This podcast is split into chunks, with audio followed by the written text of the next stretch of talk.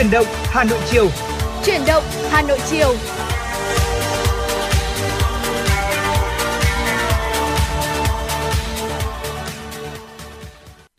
Vui mừng chào đón quý vị thính giả đang đến với Chuyển động Hà Nội và bây giờ là khung giờ chiều của chương trình.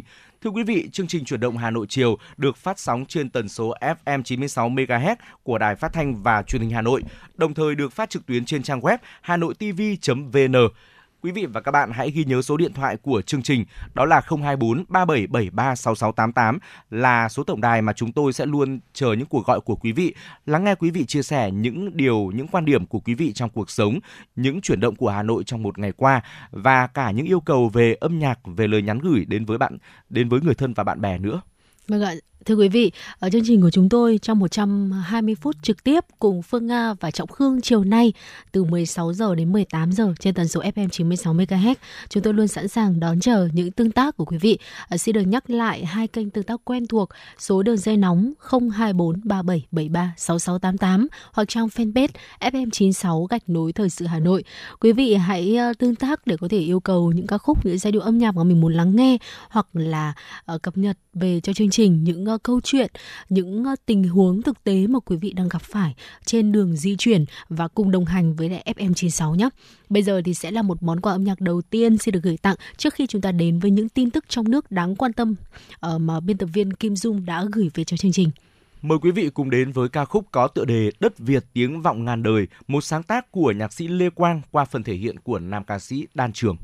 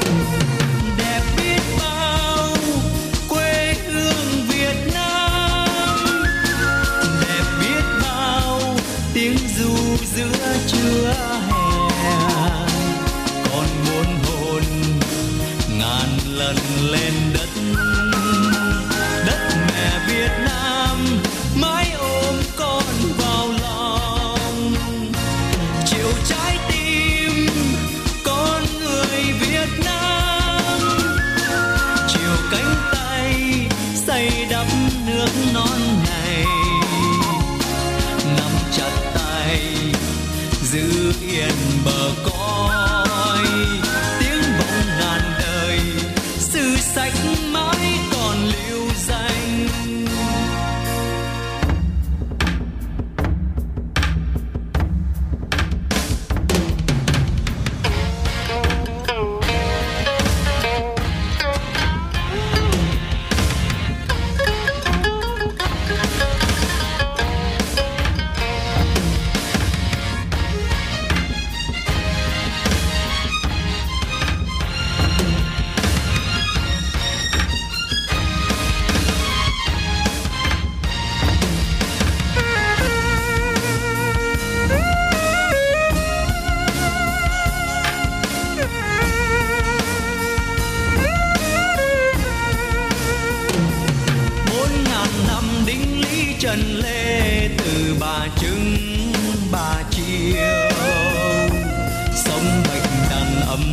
Trong gió sóng rạch gầm chôn xác quân ngoài sông, tiếng vó ngựa rền vang bờ cõi những người con đất Việt oai hùng.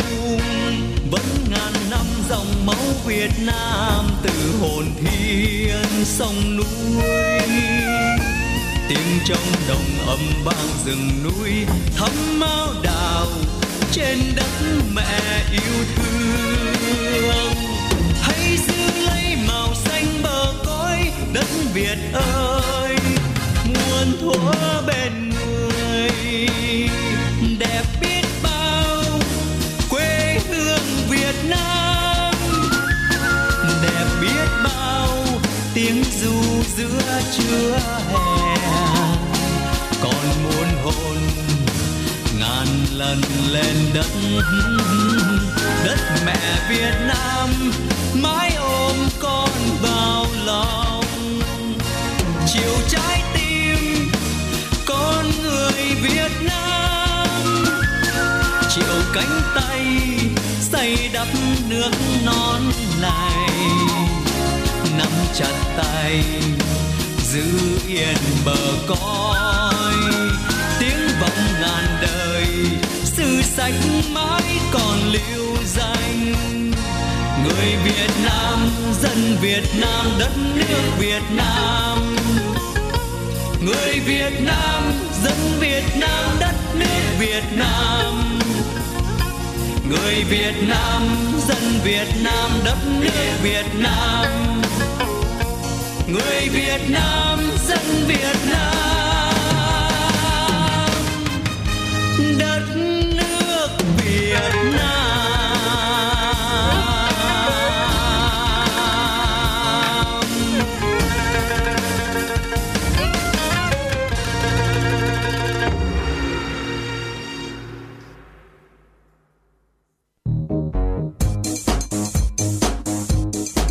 Chuyến bay mang số hiệu F M chín sáu đang chuẩn bị nâng độ cao. Quý khách hãy thắt dây an toàn, sẵn sàng trải nghiệm những cung bậc cảm xúc cùng F M chín sáu.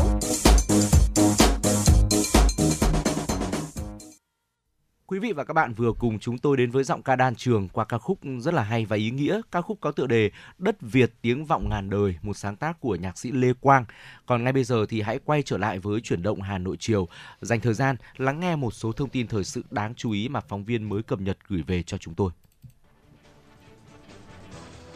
Sáng nay, Ủy viên Bộ Chính trị, Bí thư Thành ủy, Trưởng đoàn đại biểu Quốc hội thành phố Hà Nội Đinh Tiến Dũng, Trưởng ban chỉ đạo thực hiện dự án đầu tư xây dựng đường vành đai bốn vùng thủ đô Hà Nội đã đi kiểm tra thực địa công tác giải phóng mặt bằng, tiếp xúc nghe ý kiến người dân tại hai huyện Đan Phượng, Hoài Đức.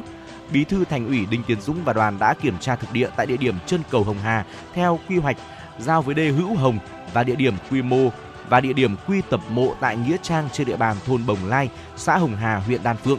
Kiểm tra thực địa tại nghĩa trang xã Minh Khai và nghĩa trang xã Đông La, huyện Hoài Đức. Tại mỗi địa điểm kiểm tra, Bí thư Thành ủy Đinh Tiến Dũng đã trao đổi, nghe báo cáo, nắm bắt tình hình tiến độ công tác giải phóng mặt bằng của mỗi địa phương, chỉ đạo giải quyết những khó khăn, vướng mắc của cơ sở. Đồng chí Đinh Tiến Dũng đã gặp gỡ người dân có đất ở và phần mộ gia đình thuộc diện phải di rời phục vụ dự án ở xã Hồng Hà, huyện Đan Phượng và các xã Minh Khai, Đông La, huyện Hoài Đức, trao đổi tuyên truyền, vận động người dân chia sẻ, ủng hộ chủ trương của Đảng, Nhà nước lắng nghe, ghi nhận ý kiến của các hộ dân. Sáng nay, Ủy viên Ban Thường vụ Thành ủy, Phó Chủ tịch Thường trực Ủy ban Nhân dân thành phố Hà Nội Lê Hồng Sơn đã chủ trì buổi làm việc về công tác triển khai nhiệm vụ lĩnh vực lao động, người có công và xã hội năm hai không hai ba. Tại buổi làm việc, các đại biểu đã thảo luận về tám nhóm kiến nghị, đề xuất liên quan đến lĩnh vực lao động, người có công và xã hội, bao gồm đề nghị Ủy ban Nhân dân thành phố xem xét báo cáo Hội đồng Nhân dân thành phố cho phép bổ sung kế hoạch đầu tư công trung hạn năm năm giai đoạn hai nghìn không trăm hai mươi mốt đến hai nghìn không trăm hai mươi lăm đối với ba dự án đã được Sở Lao động Thương binh và Xã hội Hà Nội xây dựng kế hoạch tại văn bản một nghìn chín trăm sáu mươi chín, gồm dự án tăng cường cơ sở vật chất Trung tâm Bảo trợ Xã hội một Hà Nội, đầu tư giai đoạn hai, trường trung cấp nghề tổng hợp Hà Nội, nâng cấp tổng thể trường trung cấp nghề giao thông công chính Hà Nội. Kết luận buổi làm việc, Phó Chủ tịch Thường trực Ủy ban Nhân dân thành phố Lê Hồng Sơn đánh giá cao kết quả hoạt động lĩnh vực lao động, người có công và xã hội năm qua, đồng thời khẳng định thành phố luôn xác định công tác lao động, người có công và xã hội là nhiệm vụ quan trọng góp phần bảo đảm đời sống nhân dân thủ đô. Chuyển sang một thông tin đáng chú ý tiếp theo. Thưa quý vị, Bộ Tư pháp vừa tổ chức hội nghị trực tuyến toàn quốc triển khai nghị định số chín mươi chín trên hai nghìn không trăm hai mươi hai của Chính phủ về đăng ký biện pháp bảo đảm, nghị định chín mươi chín. Hội nghị với sự chủ trì của Thứ trưởng Bộ Tư pháp Nguyễn Khánh Ngọc và Cục trưởng Cục Đăng ký Quốc gia Giao dịch Bảo đảm Phạm Tuấn Ngọc. Tại hội nghị, đại diện lãnh đạo Cục Đăng ký Quốc gia Giao dịch Bảo đảm đã triển khai chuyên đề của Bộ Tư pháp về một số nội dung mới, cơ bản trong quy định của Nghị định chín mươi chín và công tác triển khai thi hành nghị định. Nghị định chín mươi chín gồm năm chương và năm mươi tám điều, có hiệu lực thi hành từ ngày mười lăm tháng một năm hai nghìn không trăm hai mươi ba, thay thế Nghị định số một trăm lẻ hai trên hai nghìn không trăm mười bảy của Chính phủ về đăng ký biện pháp bảo đảm, Nghị định một trăm lẻ hai. So với Nghị định một trăm lẻ hai, Nghị định chín mươi chín bổ sung mới mười hai điều, bãi bỏ chín điều, kế thừa theo hướng sửa đổi nội dung và kỹ thuật văn bản của sáu mươi mốt điều. Bên cạnh đó, bổ sung phụ lục về các biểu mẫu sử dụng trong đăng ký, cung cấp thông tin về biện pháp bảo đảm.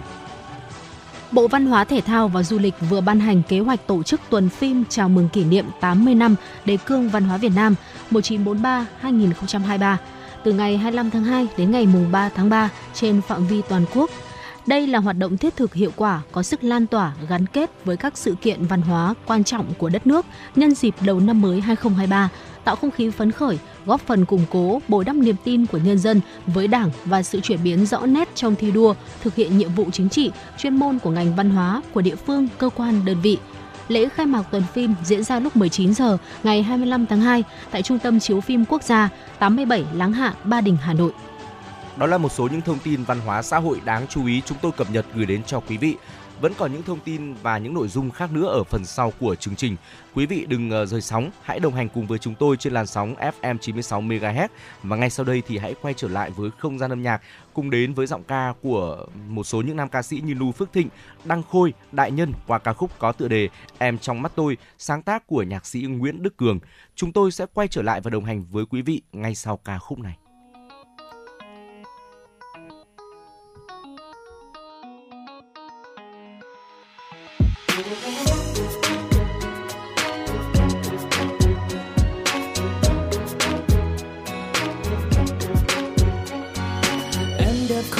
Son phấn xuyên thầm xinh thật xinh rất hiền,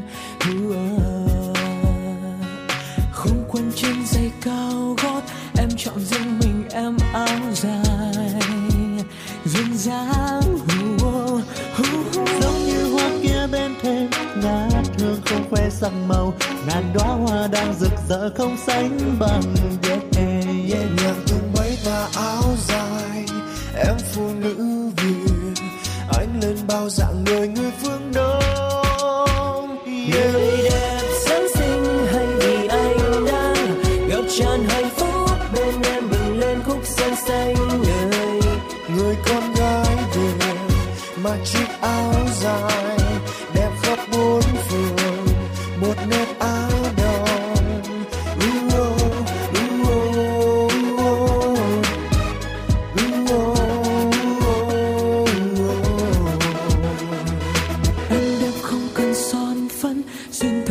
uh oh, uh oh, uh oh, uh oh. Xinh rất hiền oh, oh, oh. Không quần jean giày cao gót, em chọn riêng mình em áo dài duyên dáng. giống như hoa kia bên thềm, ngát hương không qua sắc màu, ngàn đóa hoa đang rực rỡ không sánh bằng. Nhàng vây tà áo dài, em phụ nữ Việt, anh lên bao dạng người người phương Đông. Người đẹp sắc xinh hay vì anh đang ngập tràn hạnh phúc bên em bừng lên khúc xuân xanh ngời. Người con gái Việt mặc chiếc áo dài đẹp khắp bốn phương, một nét á đông. Hú ơ, hú ơ, hú ơ, hú ơ, hú ơ. Một ngày nơi xa chiều buồn lang thang tình cờ ngang qua, một tà áo trắng một bờ vai xinh tôi không quen. Lòng chợt ấm áp gửi làn gió nói về miền yêu thương. Tôi yêu em, tôi nhớ em. Người đẹp rất xinh hay vì anh đã ngập tràn hạnh phúc bên em bừng lên khúc xuân xanh ngời. Người con gái Việt mặc chiếc áo dài đẹp khắp bốn phương, một nét á đông.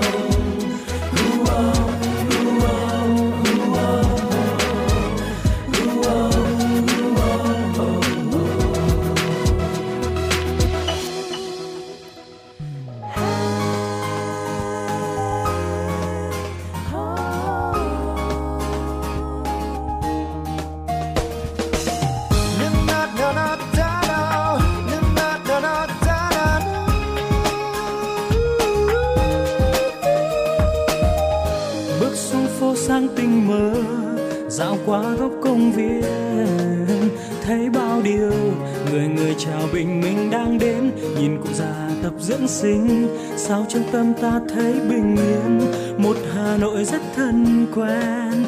Yeah, mặt trời hồng rạng rỡ phố xa bỗng nhiên càng đông hơn, nhìn dòng người vội vã nơi những chiếc xe dài lệ thế.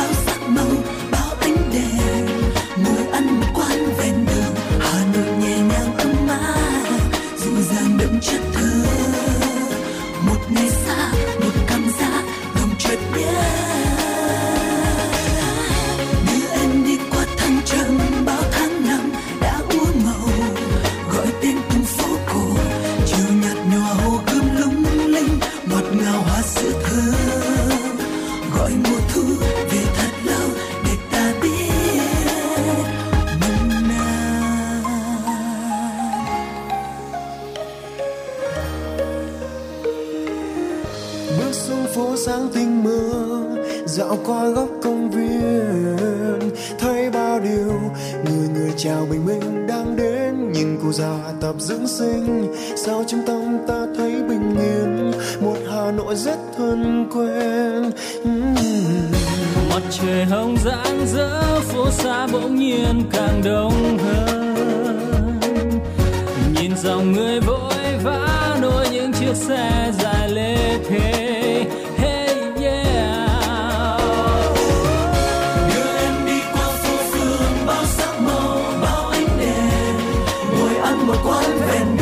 Hà Nội nhẹ nhàng ấm áp, dịu dàng đậm chất thơ. Một ngày xa, một cảm giác lòng chợt nhớ. Đưa em đi qua thăng trầm, bao tháng năm đã úa màu. Gọi tên từng phố cổ, chiều nhạt nhòa hồ gươm lung linh, ngọt ngào hoa sữa thơ. Gọi mùa thu về thật lâu để ta biết.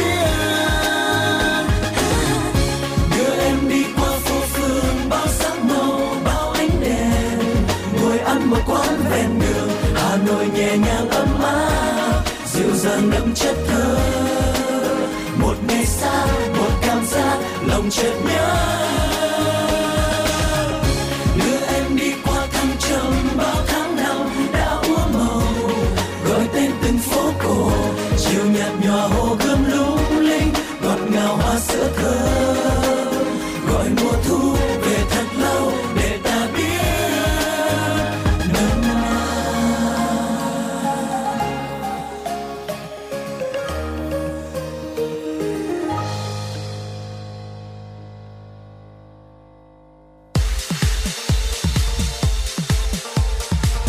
Chuyến bay mang số hiệu F M chín sáu chuẩn bị nâng độ cao.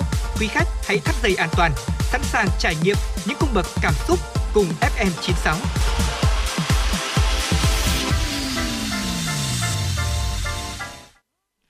Quý vị và các bạn vừa cùng lắng nghe ca khúc có tựa đề Em trong mắt tôi, một sáng tác của nhạc sĩ Nguyễn Đức Cường. Còn ngay bây giờ thì xin mời quý vị hãy quay trở lại và đồng hành với chúng tôi trong tiểu mục Thông điệp cuộc sống. Quý vị thân mến, cuộc đời thì không có cỗ máy thời gian để có thể mà quay ngược lại quá khứ, chúng ta làm lại từ đầu. Vậy nên trong cuộc sống thường ngày cần nhiều nỗ lực hơn để rằng là chúng ta hướng đến một cái tương lai tốt đẹp hơn, dù rằng là đến cuối cùng chưa làm ra được cái một chuyện gì to tát cả, có thể là như vậy, nhưng ít nhất thì cũng đã từng nỗ lực hết mình và sẽ không có chuyện là hối hận vì mình đã không cố gắng hết sức. Và sẽ có ba việc khi mà chúng ta ở trong một cái hoàn cảnh càng nghèo thì lại càng không được làm. Hãy thử cùng chiêm nghiệm với chúng tôi. Ờ, khi mà lúc nào cũng tâm niệm với bản thân mình là lúc nào cũng cần phải cố gắng hết sức mình trong bất kỳ một công việc nào đó thì thực sự là rất là tốt khi mà sống với một tâm lý như vậy. Nhưng có rất nhiều người khi gặp phải khó khăn thường lại hay than trách ông trời bất công. Ông trời đúng là có bất công, bởi vì cùng được sinh ra trên trái đất, nhưng mà có người bữa đói bữa no, có người ăn uống dư dả, tiêu mãi không hết.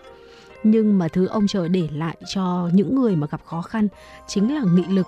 Nếu không có bối cảnh tốt, vậy thì chỉ đành dựa vào nỗ lực của chính mình để, khoát, để có thể thoát khỏi tình trạng khó khăn. Và rất nhiều người có một tật xấu rất là kỳ lạ, khi mà không có tiền vì thể diện thì còn dáng tiêu tiền quá tay mà dẫn đến những ngày cuối tháng phải sống chắp vá từng ngày. Cũng có những người bởi vì mang bản tính sang, không muốn hạ thấp chất lượng cuộc sống, nên vì để giữ vững cuộc sống xa hoa, dù hết tiền cũng không học cách xài ít đi mà lại đi mượn người khác để có dư để xài. Hành vi thiếu kiểm soát chi tiêu này thì chỉ khiến tự kéo chúng ta rơi xuống vực thẳm mà thôi.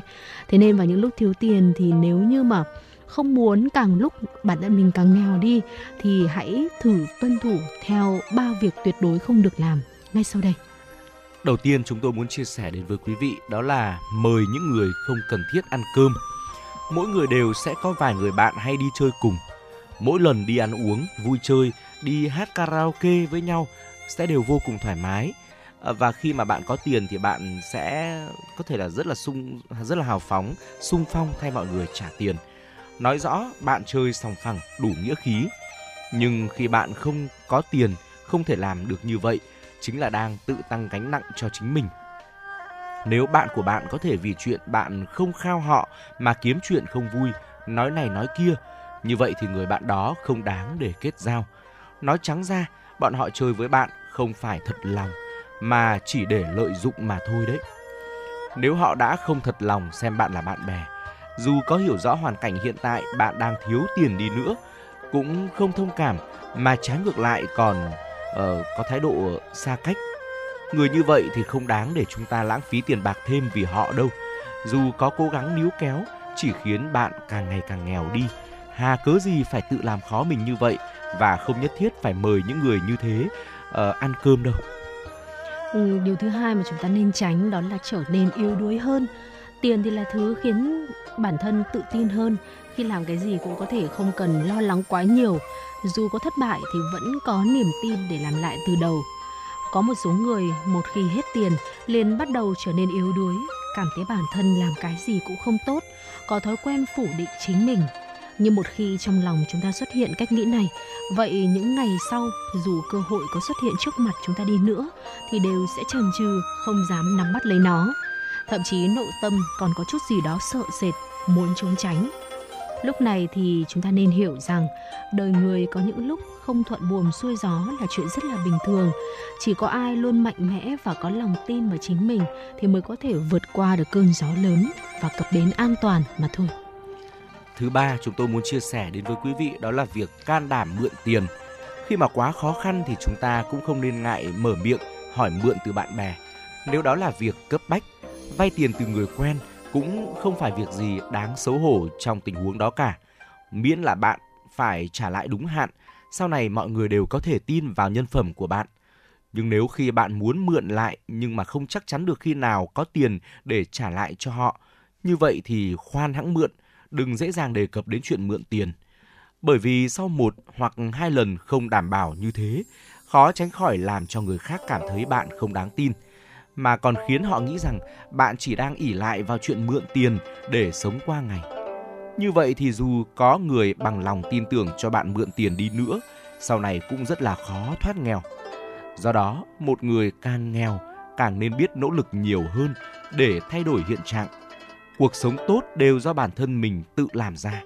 Nếu cái gì cũng không chịu làm, chỉ khiến bạn mỗi ngày một nghèo thêm.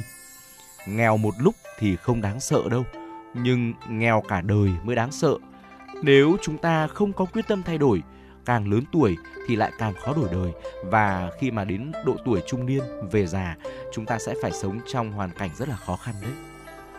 Vâng, quý vị thân mến, vạn vật trên mặt đất thì do vạn vật từ lòng đất tạo nên. Muốn đổi quả thì trước tiên phải đổi gốc. Cuộc sống của chúng ta, thành tựu và sự giàu có giống như là hoa quả vậy. Nếu muốn vươn lên một tầm cao hơn của cuộc sống thì cần phải từ bỏ ba kiểu rộng lượng độc hại sau đây, bởi chúng sẽ quyết định mức độ giàu nghèo của chúng ta trong tương lai. Người tiêu tiền rộng lượng, đó là người không hiểu giá trị của đồng tiền.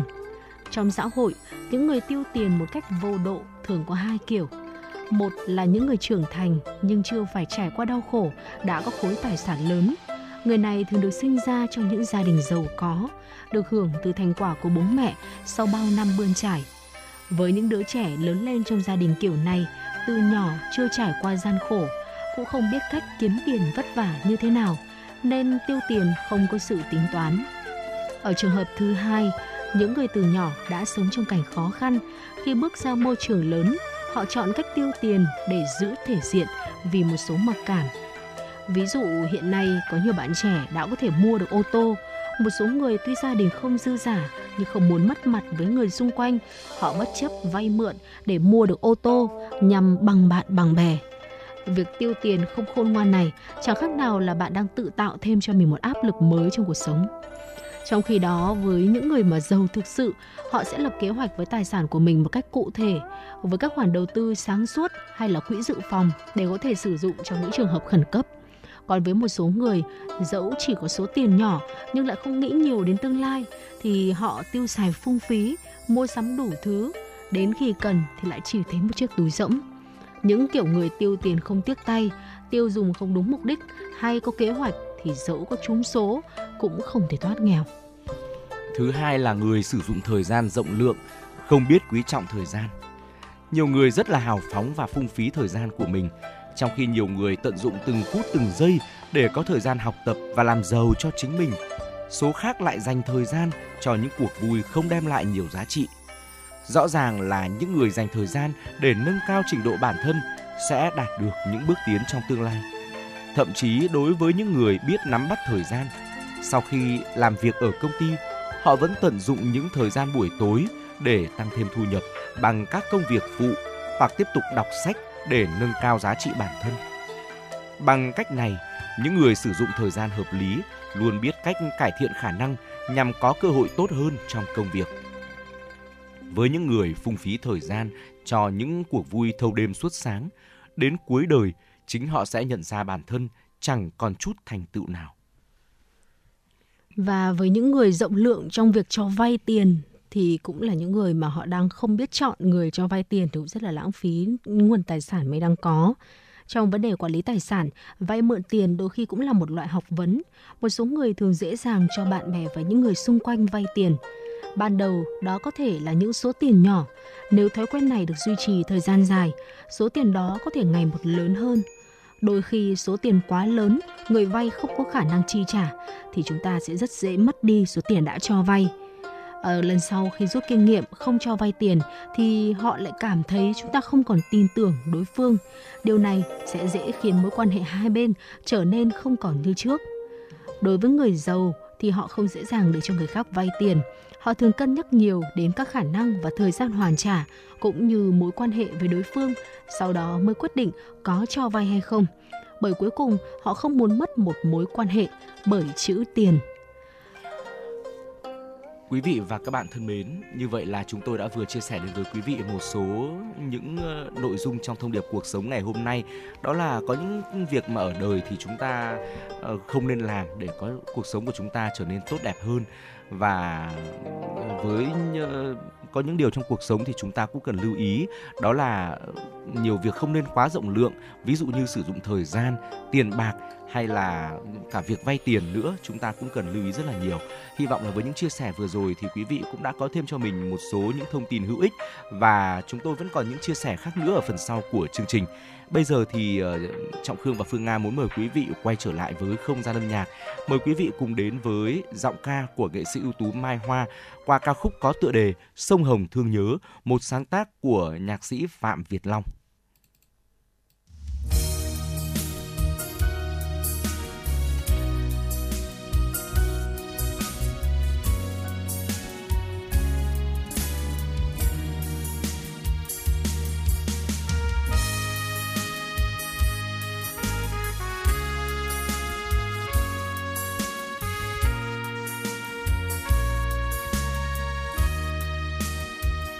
Đồng hành cùng lịch sử chạy bên mỗi cuộc đời, sống như lời ngợi ca, sống như lời nhắn gửi, qua cung điện đền đài, qua nương dâu bụi cỏ, sông Hồng rào rạt, sóng về đâu, sông Hồng cháy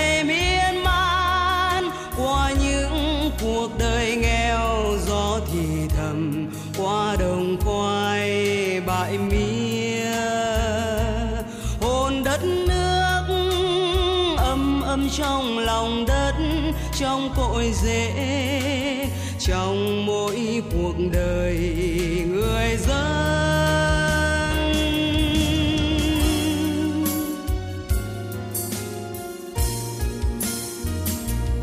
Ơi con sông cuộn sóng của đời ta, khi ta lọt lòng sông đã đỏ phù sa. Lớn lên sông đổ sóng quanh nhà, cuồn cuộn chảy thương cha nhớ mẹ, sông được về với bể, còn ta về thương nhớ.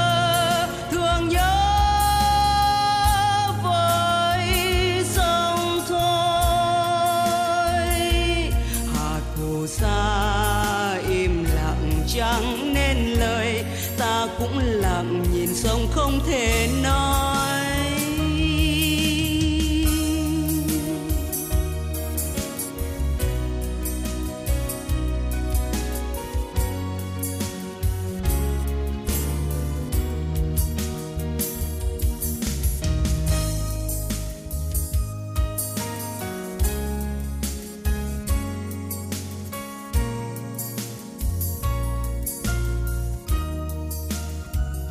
Đồng hành cùng lịch sử chạy bên mỗi cuộc đời, sống như lời ngợi ca, sống như lời nhắn gửi, qua cung điện đền đài, qua nương dâu bụi cỏ, sông Hồng rào rạt, sóng về đâu,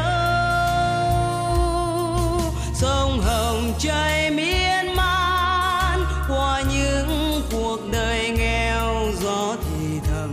Qua đồng quay bãi mía, hồn đất nước âm âm trong lòng đất, trong cội rễ, trong mỗi cuộc đời người dân.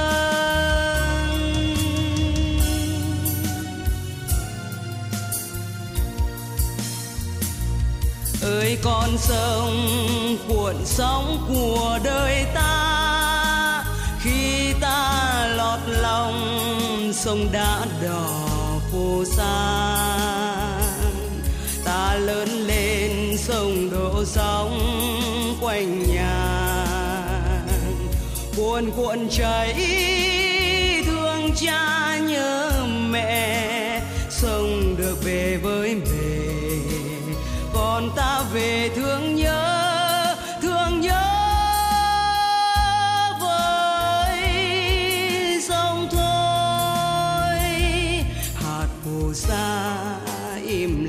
Chẳng nên lời ta cũng lặng nhìn sông không thể nói. Ơi con sông cuộn sóng của đời ta, khi ta lọt lòng sông đã đỏ khô xa. Ta lớn lên sông đổ sóng quanh nhà, cuộn cuộn chảy cha nhớ mẹ, sông được về với bề, còn ta về thương nhớ, thương nhớ với sông thôi. Hạt phù sa im lặng chẳng nên lời, ta cũng lặng nhìn sông không thể nói. Ai gọi đò xa thế,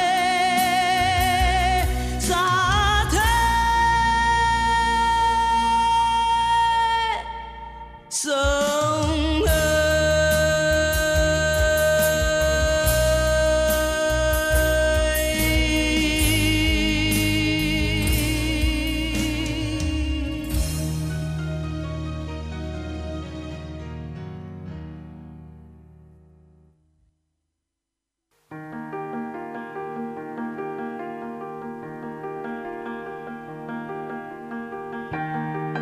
Quý vị và các bạn đang theo dõi kênh ép em chín sáu MHz của Đài Phát thanh Truyền hình Hà Nội.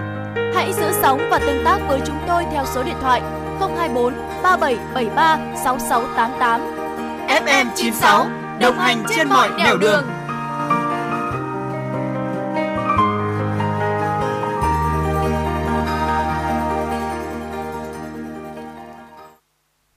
Tiếp nối chương trình, chúng tôi xin mời quý vị hãy cùng dành thời gian lắng nghe một số thông tin thời sự quốc tế đáng chú ý.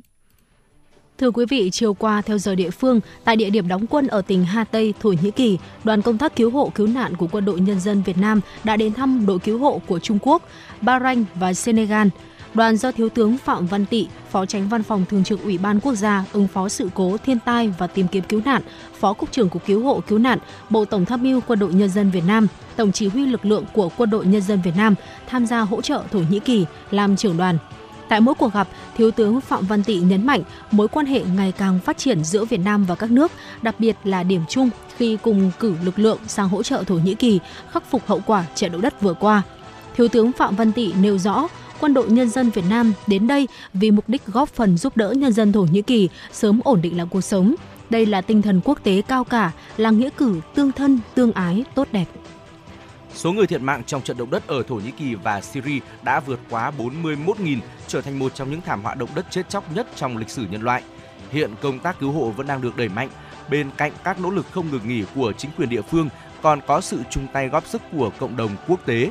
Đã có gần ba mươi quốc gia cử đội cứu hộ bao gồm lính cứu hỏa, bác sĩ, kỹ sư, cấu trúc công trình, các chuyên gia về tìm kiếm và giải cứu người trong động đất và cả chó nghiệp vụ. Nhiều nước cũng thông báo gửi hàng cứu trợ là các khoản hỗ trợ tài chính, trang thiết bị y tế, thực phẩm và quần áo ấm cho nạn nhân động đất. Đã mười ngày trôi qua từ khi động đất xảy ra, thời gian càng lâu, hy vọng tìm thêm người còn sống càng ít dần.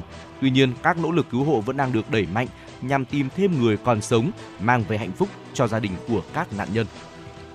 Sau khi nâng cấp, Hiệp định Thương mại Tự do a sê an Trung Quốc A C F T A phiên bản ba chấm không sẽ mở rộng hợp tác sang các lĩnh vực kinh tế số, kinh tế xanh, kết nối chuỗi cung ứng, năng lực cạnh tranh, bảo vệ người tiêu dùng, doanh nghiệp vừa, nhỏ và siêu nhỏ, từ đó thúc đẩy thương mại, đầu tư và dịch vụ giữa hai bên có bước phát triển mới.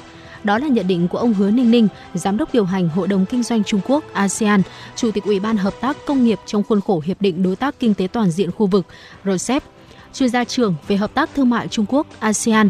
Khi trao đổi với báo chí Trung Quốc chung quanh việc hai bên khởi động đàm phán khu vực thương mại tự do phiên bản ba chấm không mới đây, Theo đó, Hiệp định Thương mại Tự do a sê an-Trung Quốc phiên bản ba chấm không là trợ lực mới cho sự phát triển kinh tế của cả Trung Quốc và a sê an, góp phần đẩy nhanh quá trình xây dựng quan hệ song phương chặt chẽ hơn, thúc đẩy tiến trình hội nhập kinh tế khu vực châu Á-Thái Bình Dương, bổ sung và thúc đẩy lẫn nhau trong thực thi rờ xê e pê, phát huy vai trò đổi mới, thúc đẩy mở cửa và hợp tác khu vực rờ xê e pê, từ đó thu hút các công ty đa quốc gia đầu tư nhiều hơn vào khu vực thương mại tự do này.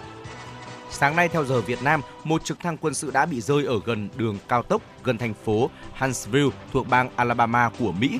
Giới chức Mỹ xác nhận trực thăng Black Hawk đã bị rơi ở hạt Madison, trong khi cơ quan dịch vụ y tế khẩn cấp của thành phố Huntsville cho biết không có ai sống sót trong vụ việc. Chiếc trực thăng rơi xuống gần đường cao tốc số năm mươi ba ở phía bắc thành phố Huntsville, nhưng may mắn các phương tiện lưu thông trên đường không bị ảnh hưởng. Sau khi rơi xuống đất, chiếc máy bay bốc cháy. Các nhân chứng đăng tải đoạn video cho thấy khói đen bốc lên dày đặc từ hiện trường vụ tai nạn. Đám cháy đã nhanh chóng được dập tắt. Văn phòng Cảnh sát trưởng hạt Madison cho biết nhà chức trách đã tới hiện trường vụ tai nạn. Cơ quan quản lý hàng không Mỹ đã xác nhận đây là trực thăng quân sự. Lầu Năm Góc chưa đưa ra bình luận về vụ việc. Và đó là một số những thông tin thời sự quốc tế đáng chú ý. Quay trở lại với chương trình với những nội dung tiếp theo, chúng tôi xin mời quý vị cùng tiếp tục đồng hành với tiểu mục Thông điệp cuộc sống với những chia sẻ ngay sau đây. Quý vị thân mến, triết gia La Mã Marcus từng nói, bạn bè là một phiên bản khác của bản thân mình. Những người này thì giống như một tấm gương trong cuộc sống của chúng ta. Lựa chọn bạn bè thường chính là lựa chọn đối với cuộc đời. Ở đời đi được bao xa, nhìn người đồng hành, ưu tú tới đâu, nhìn người hướng dẫn, thành công ra sao, nhìn người ở cạnh. Hãy ở bên hai người sau đây, cuộc đời chúng ta sớm muộn cũng sẽ thành công. Đầu tiên đó là làm việc với người đáng tin. Có câu nói rằng người thông minh chỉ để nói chuyện, người đáng tin mới thích hợp để làm việc cùng. Trong cuộc sống và công việc, đôi khi bạn sẽ gặp phải những người khiến người khác không yên tâm một chút nào cả. Việc đã hứa, làm cho có lệ, ngày đã thống nhất, luôn trì hoãn. Thậm chí có vấn đề xảy ra cũng chỉ có thói quen lắc đầu đổ lỗi. Trên thực tế, làm mọi việc một cách đáng tin cậy trông như là một loại khả năng, nhưng thực ra nó là một loại thái độ. Phàm là làm việc gì, đặt cái tâm vào đó một chút, không phải bạn không làm được. Nó tùy thuộc vào việc bạn có sẵn sàng chịu trách nhiệm cho người khác, cho mọi việc và cho chính mình hay không. Cùng nhau đối mặt với khó khăn, cùng nhau giải quyết vấn đề. Một người đáng tin cậy bao nhiêu thì giá trị tín nhiệm càng cao bấy nhiêu. Trải nghiệm nhiều rồi, bạn sẽ hiểu rằng trong nhiều trường hợp, bản thân sự việc không khó hoàn thành, mà nó phụ thuộc vào người bạn làm việc cùng. Làm việc với những người thực tế và đáng tin cậy có thể làm được nhiều việc hơn dù bỏ ra ít công sức hơn. Người đáng tin cậy có thể không phải là người nói được những lời hoa mỹ, nhưng chắc chắn là những người biết giữ lời. Người đáng tin cậy có thể không phải là người có năng lực nhất, nhưng chắc chắn là người có trách nhiệm nhất. Đó có thể không phải là người có mối quan hệ thân thiết nhất, nhưng là người có thể cho bạn đủ sự an toàn. Đáng tin cậy là điểm quyến rũ nhất của một người. Kết bạn với những người này, chúng ta không những đi xa hơn mà còn gặp nhiều may mắn hơn. Muốn làm nên chuyện lớn, chúng ta cần bắt tay với người đáng tin cậy. Có người hỏi, chẳng lẽ ở cùng người thông minh lại chẳng dễ làm việc hơn sao?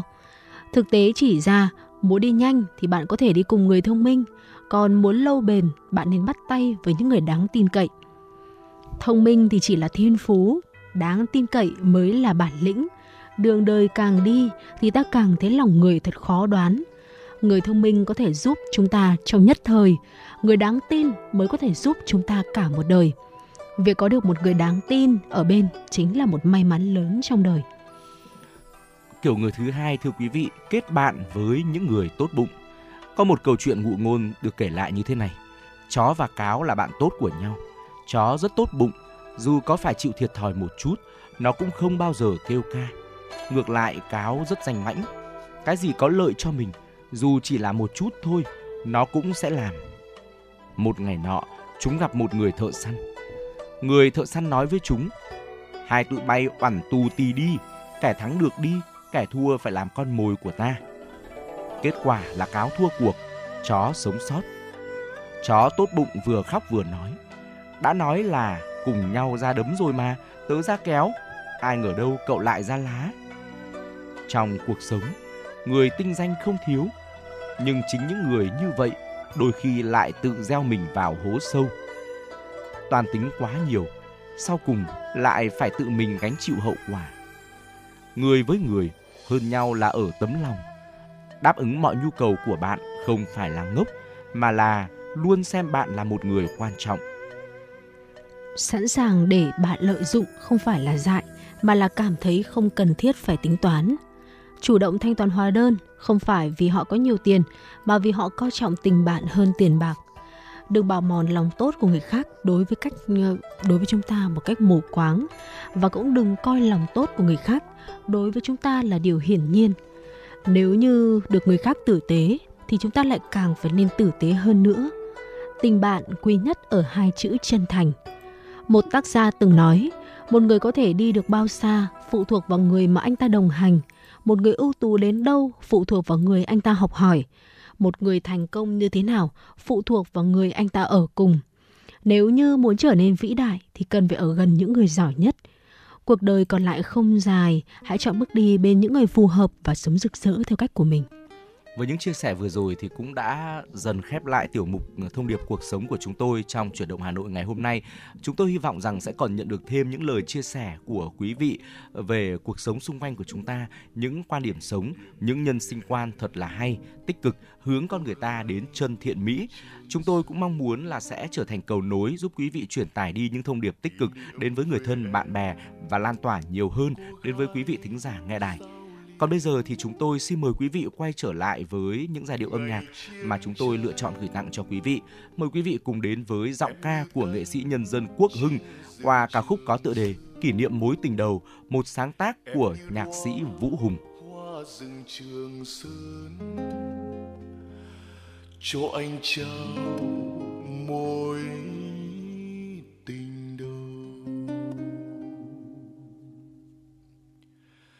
Dọc đường chiến tranh anh không gặp lại em, cô gái Giao Liên có hai bím tóc dài làm duyên để lại nhớ thương suốt cuộc đời anh khi anh mang mối tình ngày ấy tìm em. Sau ngày chiến tranh em về đâu? Nàng dâu hiền thảo và em, bao ngày tháng qua em còn nhớ về Trường Sơn, em còn nhớ thời đạn bom. Khi anh quay về con đường Giao Liên xưa em qua, chỉ thấy một màu xanh cao nguyên, chỉ thấy một màu xanh bình yên. Lấy cơn gió chiều tràn qua tim anh khi anh đứng nhìn lắng nghe tiếng lòng mình xôn xao.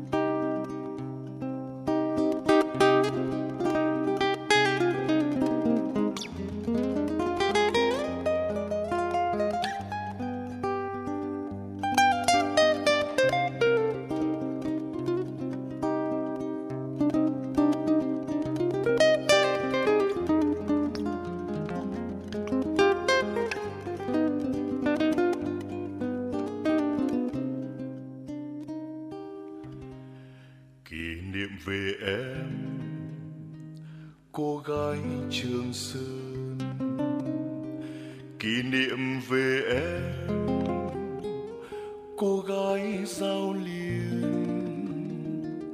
Ngày chiến tranh em như cánh chim rừng Trường Sơn, em như đóa hoa rừng Trường Sơn, cho anh trao mối tình đầu.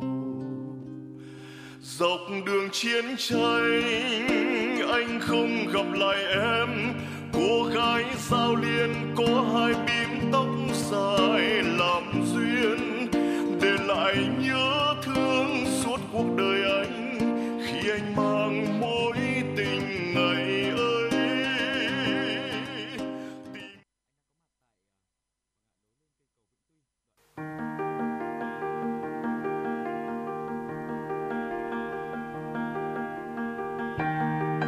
Quý vị và các bạn đang theo dõi kênh ép em chín sáu MHz của Đài Phát thanh Truyền hình Hà Nội. Hãy giữ sóng và tương tác với chúng tôi theo số điện thoại không hai bốn ba bảy bảy ba sáu sáu tám tám.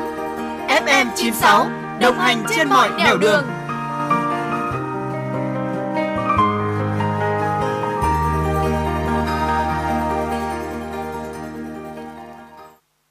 Quay trở lại với Chuyển động Hà Nội chiều, lúc này chúng tôi xin mời quý vị dành thời gian lắng nghe một số những thông tin thời sự đáng chú ý sau đây.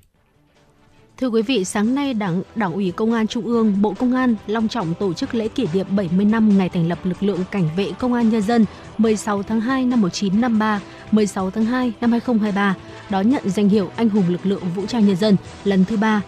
Phát biểu tại lễ kỷ niệm, quyền Chủ tịch nước Võ Thị Ánh Xuân thay mặt lãnh đạo Đảng, Nhà nước gửi lời chúc mừng đến các tướng lĩnh, sĩ quan, các thế hệ lãnh đạo, chỉ huy cùng toàn thể cán bộ, chiến sĩ Cảnh vệ Công an Nhân dân với những thành tích nổi bật trong bảy mươi năm qua.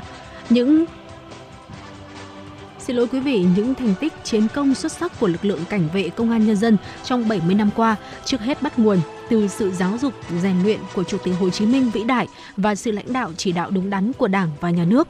Sự lãnh đạo trực tiếp và quản lý điều hành của Đảng ủy Công an Trung ương, lãnh đạo Bộ Công an qua các thời kỳ. Nhấn mạnh thời gian tới, tình hình thế giới và khu vực tiếp tục có nhiều diễn biến phức tạp, khó lường, đồng chí Võ Thị Ánh Xuân cho rằng để hoàn thành trọng trách mà Đảng, Nhà nước giao phó, đòi hỏi lực lượng Cảnh vệ Công an Nhân dân cần phải nỗ lực phấn đấu nhiều hơn nữa, phát huy truyền thống vẻ vang bảy mươi năm xây dựng, chiến đấu và trưởng thành, tăng cường công tác xây dựng lực lượng cảnh vệ thật sự trong sạch, vững mạnh, chính quy, tinh nhuệ và hiện đại.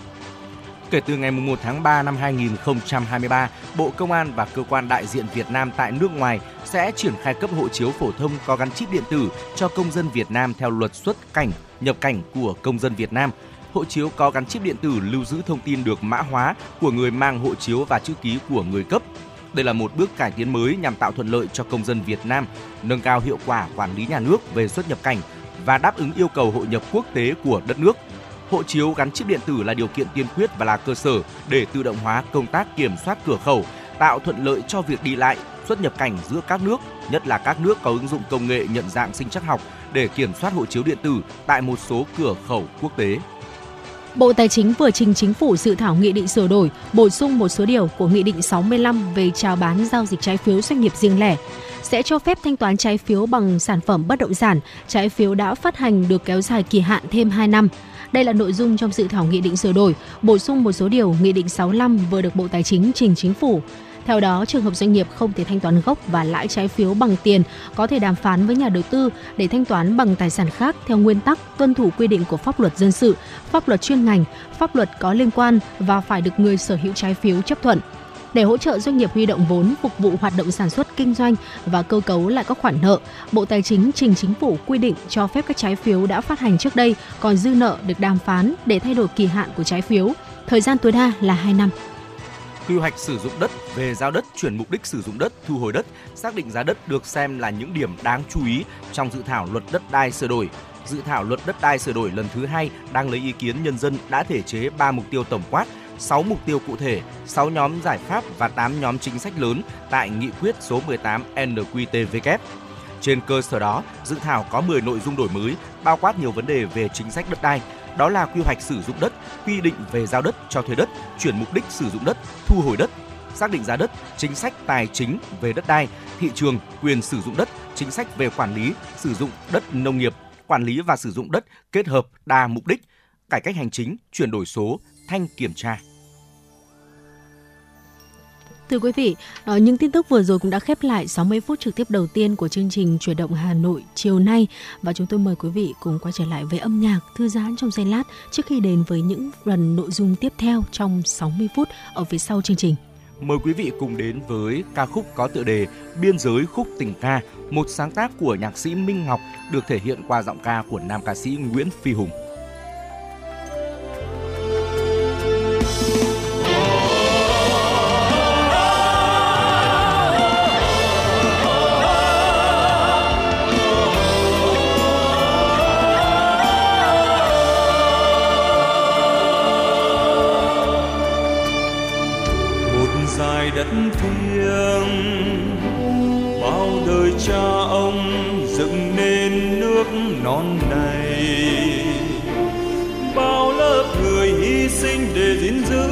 Dài đất thiêng, dài đất rồng bay, từ Hải Nam Quan đến mũi Cà Mau, kia Hoàng Sa, Trường Sa, đây Phú Quốc đang vươn lên từng ngày. Hòa nhịp sống chung năm mươi bốn dân tộc anh em, dựng xây một Việt Nam hồn vinh.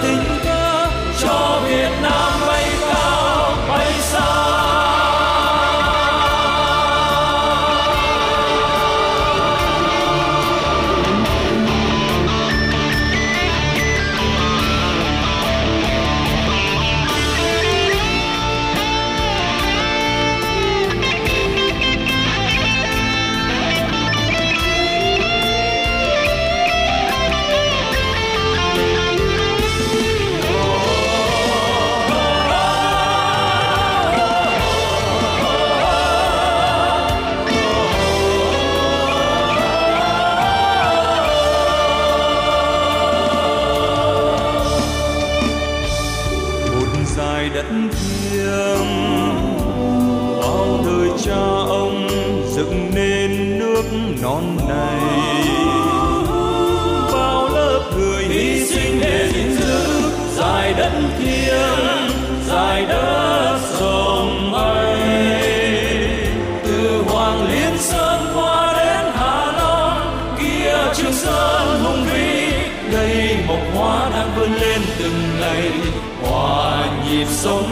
cho kênh Ghiền Mì Gõ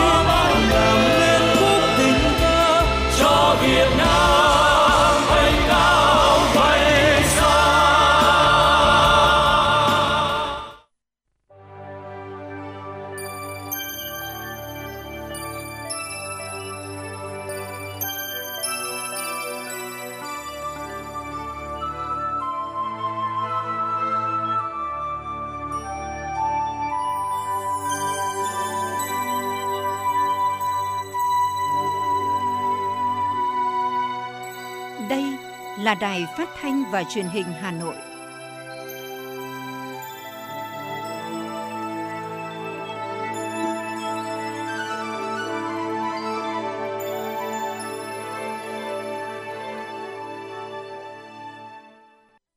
Quý vị và các bạn thân mến, bây giờ là khung giờ dành cho Chuyển động Hà Nội chiều của chúng tôi từ mười bảy giờ đến mười tám giờ. Chương trình được phát sóng trực tiếp trên kênh ép em Tin tức Hà Nội tần số chín mươi sáu mê ga héc của Đài Phát thanh và Truyền hình Hà Nội. Đồng thời, chương trình cũng được phát trực tuyến trên trang web hanoitv chấm vn. Nếu bỏ lỡ khung giờ phát sóng này thì quý vị và các bạn có thể nghe lại trên trang hanoitv chấm vn. Còn ngay bây giờ thì xin mời quý vị hãy cố định tần số chín mươi sáu mê ga héc đến với một số thông tin thời sự đáng chú ý chúng tôi cập nhật và gửi đến cho quý vị ngay sau đây. Thưa quý vị, Bộ Xây dựng vừa có báo cáo gửi Chính phủ phục vụ hội nghị trực tuyến toàn quốc thúc đẩy thị trường bất động sản phát triển lành mạnh, bền vững, dự kiến diễn ra vào ngày mai, mười bảy tháng hai. Tại báo cáo, Bộ Xây dựng cho biết, thời gian qua, đặc biệt là nửa cuối năm hai không hai hai, thị trường bất động sản có nhiều khó khăn, điển hình là tình trạng thiếu nguồn cung, cơ cấu sản phẩm nhà ở chưa phù hợp, giao dịch trầm lắng, doanh nghiệp không tiếp cận được các nguồn vốn, dừng triển khai các dự án bất động sản. Để thúc đẩy thị trường bất động sản phát triển lành mạnh, bền vững, Bộ Xây dựng đã có một số kiến nghị đề xuất như: Quốc hội giao Chính phủ xây dựng, trình Quốc hội xem xét, ban hành nghị quyết của Quốc hội thí điểm một số chính sách nhằm đẩy mạnh phát triển nhà ở xã hội để tháo gỡ ngay một số khó khăn, vướng mắc về giao đất để đầu tư xây dựng dự án nhà ở xã hội, quỹ đất dành để phát triển nhà ở xã hội, lựa chọn chủ đầu tư, quyền lợi và ưu đãi chủ đầu tư, xác định giá bán, giá cho thuê nhà ở xã hội. Chuyển sang một thông tin đáng chú ý, Chính phủ vừa ban hành Nghị định không năm hai nghìn không trăm hai mươi ba sửa đổi, bổ sung một số điều của Nghị định số năm mươi sáu hai nghìn không trăm mười một của Chính phủ, quy định chế độ phụ cấp ưu đãi theo nghề đối với công chức, viên chức công tác tại các cơ sở y tế công lập. Cụ thể, bổ sung khoản bảy vào điều ba Nghị định số năm mươi sáu hai nghìn không trăm mười một như sau: mức phụ cấp ưu đãi theo nghề đối với viên chức y tế dự phòng, y tế cơ sở áp dụng từ ngày mùng một tháng một năm hai nghìn không trăm hai mươi hai đến hết ngày ba mươi mốt tháng mười hai năm hai nghìn không trăm hai mươi ba. Mức phụ cấp một trăm phần trăm áp dụng đối với viên chức thường xuyên trực tiếp làm chuyên môn y tế dự phòng, bao gồm cả kiểm dịch y tế biên giới, làm chuyên môn y tế tại trạm y tế xã, phường, thị trấn, phòng khám đa khoa khu vực, nhà hộ sinh, trung tâm y tế huyện, quận, thị xã, thành phố thuộc tỉnh, thành phố thuộc thành phố trực thuộc trung ương và bệnh viện tuyến huyện, quận, thị xã, thành phố thuộc tỉnh, thành phố thuộc thành phố trực thuộc trung ương. Trong thời gian áp dụng mức phụ cấp ưu đãi theo nghề đối với viên chức y tế dự phòng, y tế cơ sở quy định tại khoản bảy này thì không áp dụng quy định tại điểm C khoản hai và quy định đối với viên chức thường xuyên trực tiếp làm chuyên môn y tế dự phòng tại khoản bốn điều ba. Cục Quản lý giá Bộ Tài chính vừa có văn bản nhắc nhở các doanh nghiệp thẩm định giá chấp hành nghiêm quy định pháp luật khi hành nghề. Theo đó, qua kiểm tra, một số doanh nghiệp có hành vi vi phạm quy định của pháp luật về thẩm định giá nhưng không thông báo cho Bộ Tài chính khi thay đổi danh sách thẩm định viên, không thực hiện đúng quy trình thẩm định giá, không mua bảo hiểm trách nhiệm nghề nghiệp. Cục Quản lý giá yêu cầu Tổng Giám đốc, Giám đốc các doanh nghiệp nhận rõ những tồn tại thiếu sót trên, đối chiếu với tình hình hoạt động của doanh nghiệp để nghiêm khắc rút kinh nghiệm và chấn chỉnh kịp thời. Doanh nghiệp phải thường xuyên cập nhật các văn bản quy phạm pháp luật có liên quan và hệ thống tiêu chuẩn thẩm định giá Việt Nam, tuân thủ đúng, đầy đủ các quy định của pháp luật, trước hết là hệ thống tiêu chuẩn thẩm định giá Việt Nam. Sau Tết Nguyên đán, lễ hội được tổ chức tại nhiều nơi với sự tham gia của rất nhiều du khách. Thị trường phục vụ nhu cầu ăn uống của du khách cũng trở nên sôi động, kèm theo đó là nguy cơ mất an toàn thực phẩm. Tuy nhiên, công tác thanh tra kiểm tra an toàn thực phẩm hiện còn gặp nhiều khó khăn, đặc biệt là trong mùa lễ hội. Khó là bởi hiện các cơ sở sản xuất kinh doanh thực phẩm trên địa bàn thành phố đa số có quy mô nhỏ lẻ, phân tán, hoạt động ngoài giờ, phân phối qua nhiều khâu trung gian, trình độ quản lý chưa cao, mối liên kết giữa sản xuất và tiêu thụ còn lỏng lẻo. Một bộ phận chủ cơ sở kinh doanh thực phẩm không quan tâm tới sức khỏe cộng đồng vì lợi ích trước mắt nên không tuân thủ quy định bảo đảm vệ sinh an toàn thực phẩm.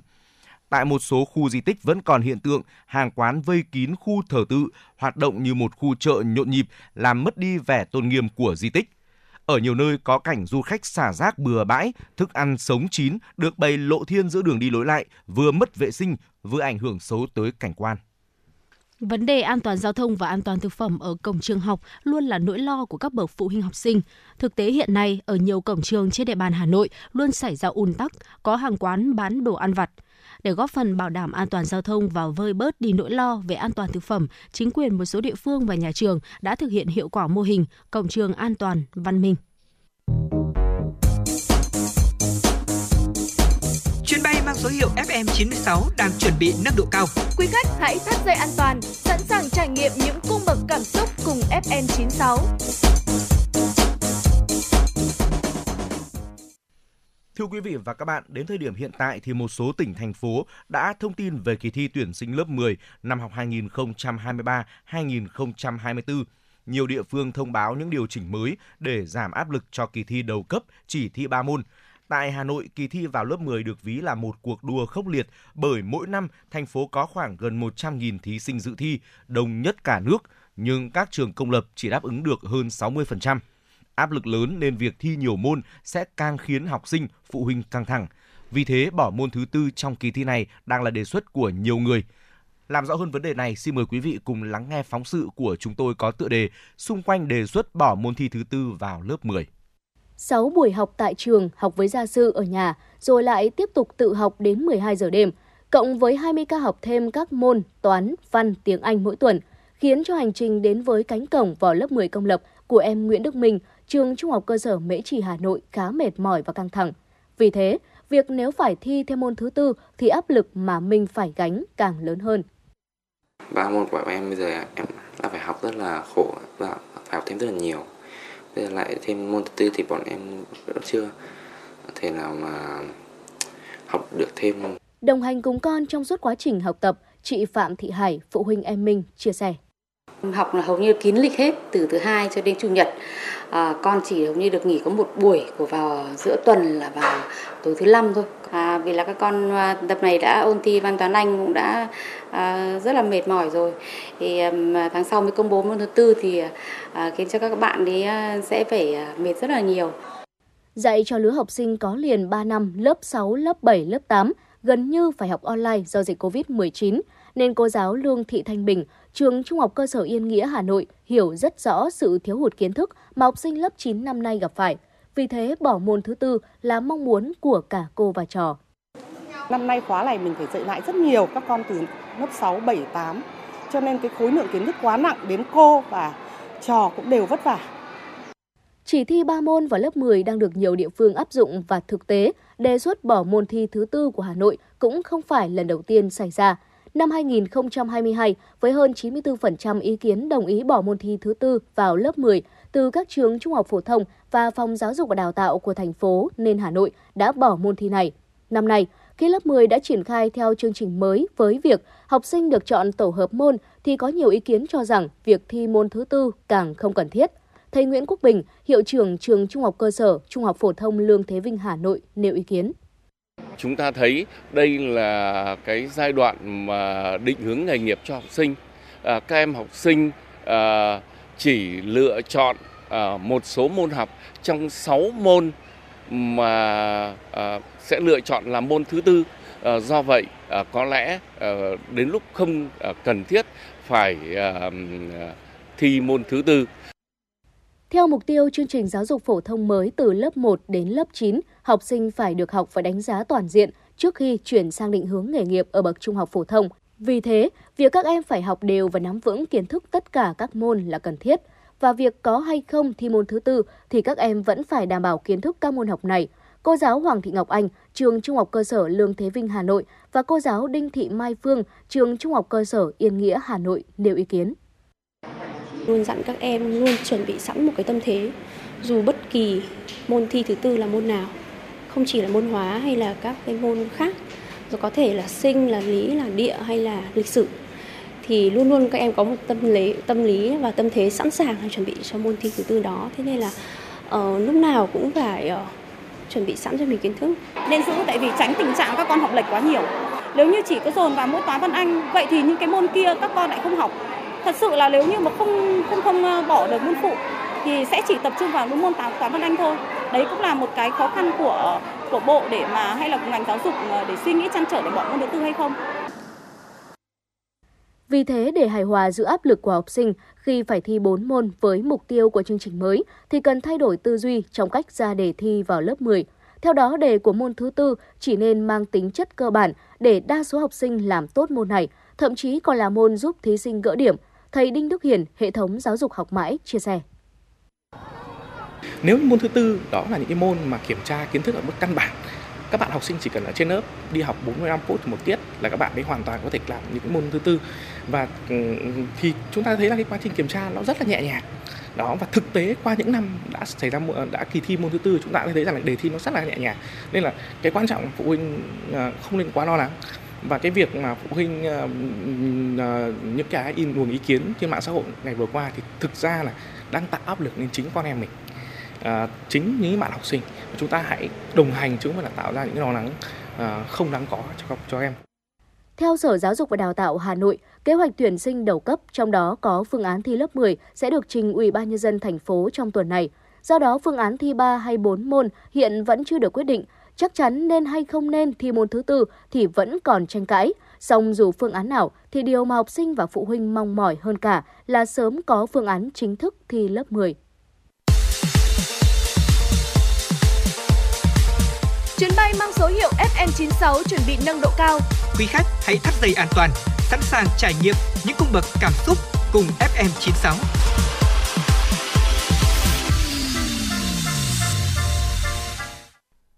Thưa quý vị và các bạn, cùng tiếp tục chương trình với những tin tức thế giới. Hội đồng Bảo an Liên Hợp Quốc đã tiến hành phiên thảo luận mở về nước biển dâng, các tác động đối với hòa bình và an ninh. Phiên họp do Bộ trưởng Ngoại giao, các vấn đề châu Âu và thương mại Malta chủ trì với các phát biểu của Tổng thư ký Liên Hợp Quốc, Chủ tịch Đại hội đồng Liên Hợp Quốc, Chủ tịch Ủy ban Luật pháp quốc tế và đại diện hơn bảy mươi nước thành viên Liên Hợp Quốc. Đây là phiên thảo luận mở cấp Bộ trưởng của Hội đồng Bảo an Liên Hợp Quốc được tổ chức theo đề xuất của Malta. Trong tháng đầu tiên, nước này đảm nhiệm vai trò ủy viên không thường trực, đồng thời là chủ tịch luân phiên Hội đồng Bảo an. Tổng thư ký Liên Hợp Quốc và Chủ tịch Đại hội đồng Liên Hợp Quốc đều nhấn mạnh nước biển dâng vừa là thách thức, vừa là tác nhân gia tăng khủng hoảng, tàn phá hệ sinh thái, tác động tới phát triển kinh tế xã hội, ảnh hưởng tiêu cực tới tiếp cận nước sạch, lương thực, y tế và đời sống của người dân, đe dọa sự tồn vong của các quốc gia. Vùng hạ nguồn sông Mekong là một trong những khu vực chịu ảnh hưởng nặng nề và rõ ràng nhất của nước biển dâng và xâm nhập mặn, ảnh hưởng tiêu cực tới an ninh, phát triển kinh tế và đời sống của người dân. Chuyển sang một thông tin đáng chú ý, cũng tại phiên thảo luận này, trưởng phái đoàn thường trực Việt Nam tại Liên Hợp Quốc, Đại sứ Đặng Hoàng Giang đã có bài phát biểu nhất trí với các nhận định trên của Tổng thư ký và Chủ tịch Đại hội đồng liên quan đến Việt Nam, đồng thời tái khẳng định Việt Nam hiểu rõ những tác động tiêu cực của nước biển dâng đến kinh tế, xã hội, hòa bình, an ninh và sự tồn vong của nhiều quốc gia. Đại sứ cho rằng ứng phó biến đổi khí hậu và nước biển dâng cần có biện pháp toàn diện, lấy con người làm trung tâm, khẳng định các cơ quan liên quan của Liên Hợp Quốc cần tăng cường vai trò và điều phối hoạt động trong vấn đề này. Đại sứ Đặng Hoàng Giang khuyến nghị Hội đồng Bảo an cân nhắc tổ chức thêm các cuộc thảo luận với các nhà khoa học, chuyên gia, chia sẻ kinh nghiệm quốc tế và khu vực về tác động của nước biển dâng tới hòa bình và an ninh, xây dựng cơ sở dữ liệu về tác động đa chiều của vấn đề này, cũng như thông qua một hệ thống cảnh báo sớm về nước biển dâng ở các khu vực xung đột. Chính phủ Thái Lan vừa nhất trí thông qua đề xuất ký kết biên bản ghi nhớ với Việt Nam về việc hợp tác trao đổi thông tin chống nạn đánh bắt cá bất hợp pháp. Chính phủ nước này đã nhất trí về việc ký kết biên bản ghi nhớ giữa Cục Thủy sản thuộc Bộ Nông nghiệp và Hợp tác xã Thái Lan với Cục Thủy sản thuộc Bộ Nông nghiệp và Phát triển Nông thôn Việt Nam về việc hợp tác trao đổi thông tin chống nạn đánh bắt cá trái phép. Biên bản này dự kiến sẽ được ký kết tại cuộc họp lần thứ bảy nhóm công tác chung Thái Lan-Việt Nam về đánh bắt thủy sản sẽ diễn ra vào tháng ba năm hai không hai ba tới tại Việt Nam. Theo bà Rachada, với biên bản ghi nhớ này, Thái Lan và Việt Nam sẽ đẩy mạnh việc trao đổi thông tin về đánh bắt cá trái phép, đặc biệt là các thông tin về các tàu cá xâm phạm lãnh hải, thông tin truy xuất nguồn gốc và chứng nhận khai thác để ngăn chặn các sản phẩm đánh bắt bất hợp pháp xâm nhập vào chuỗi sản xuất.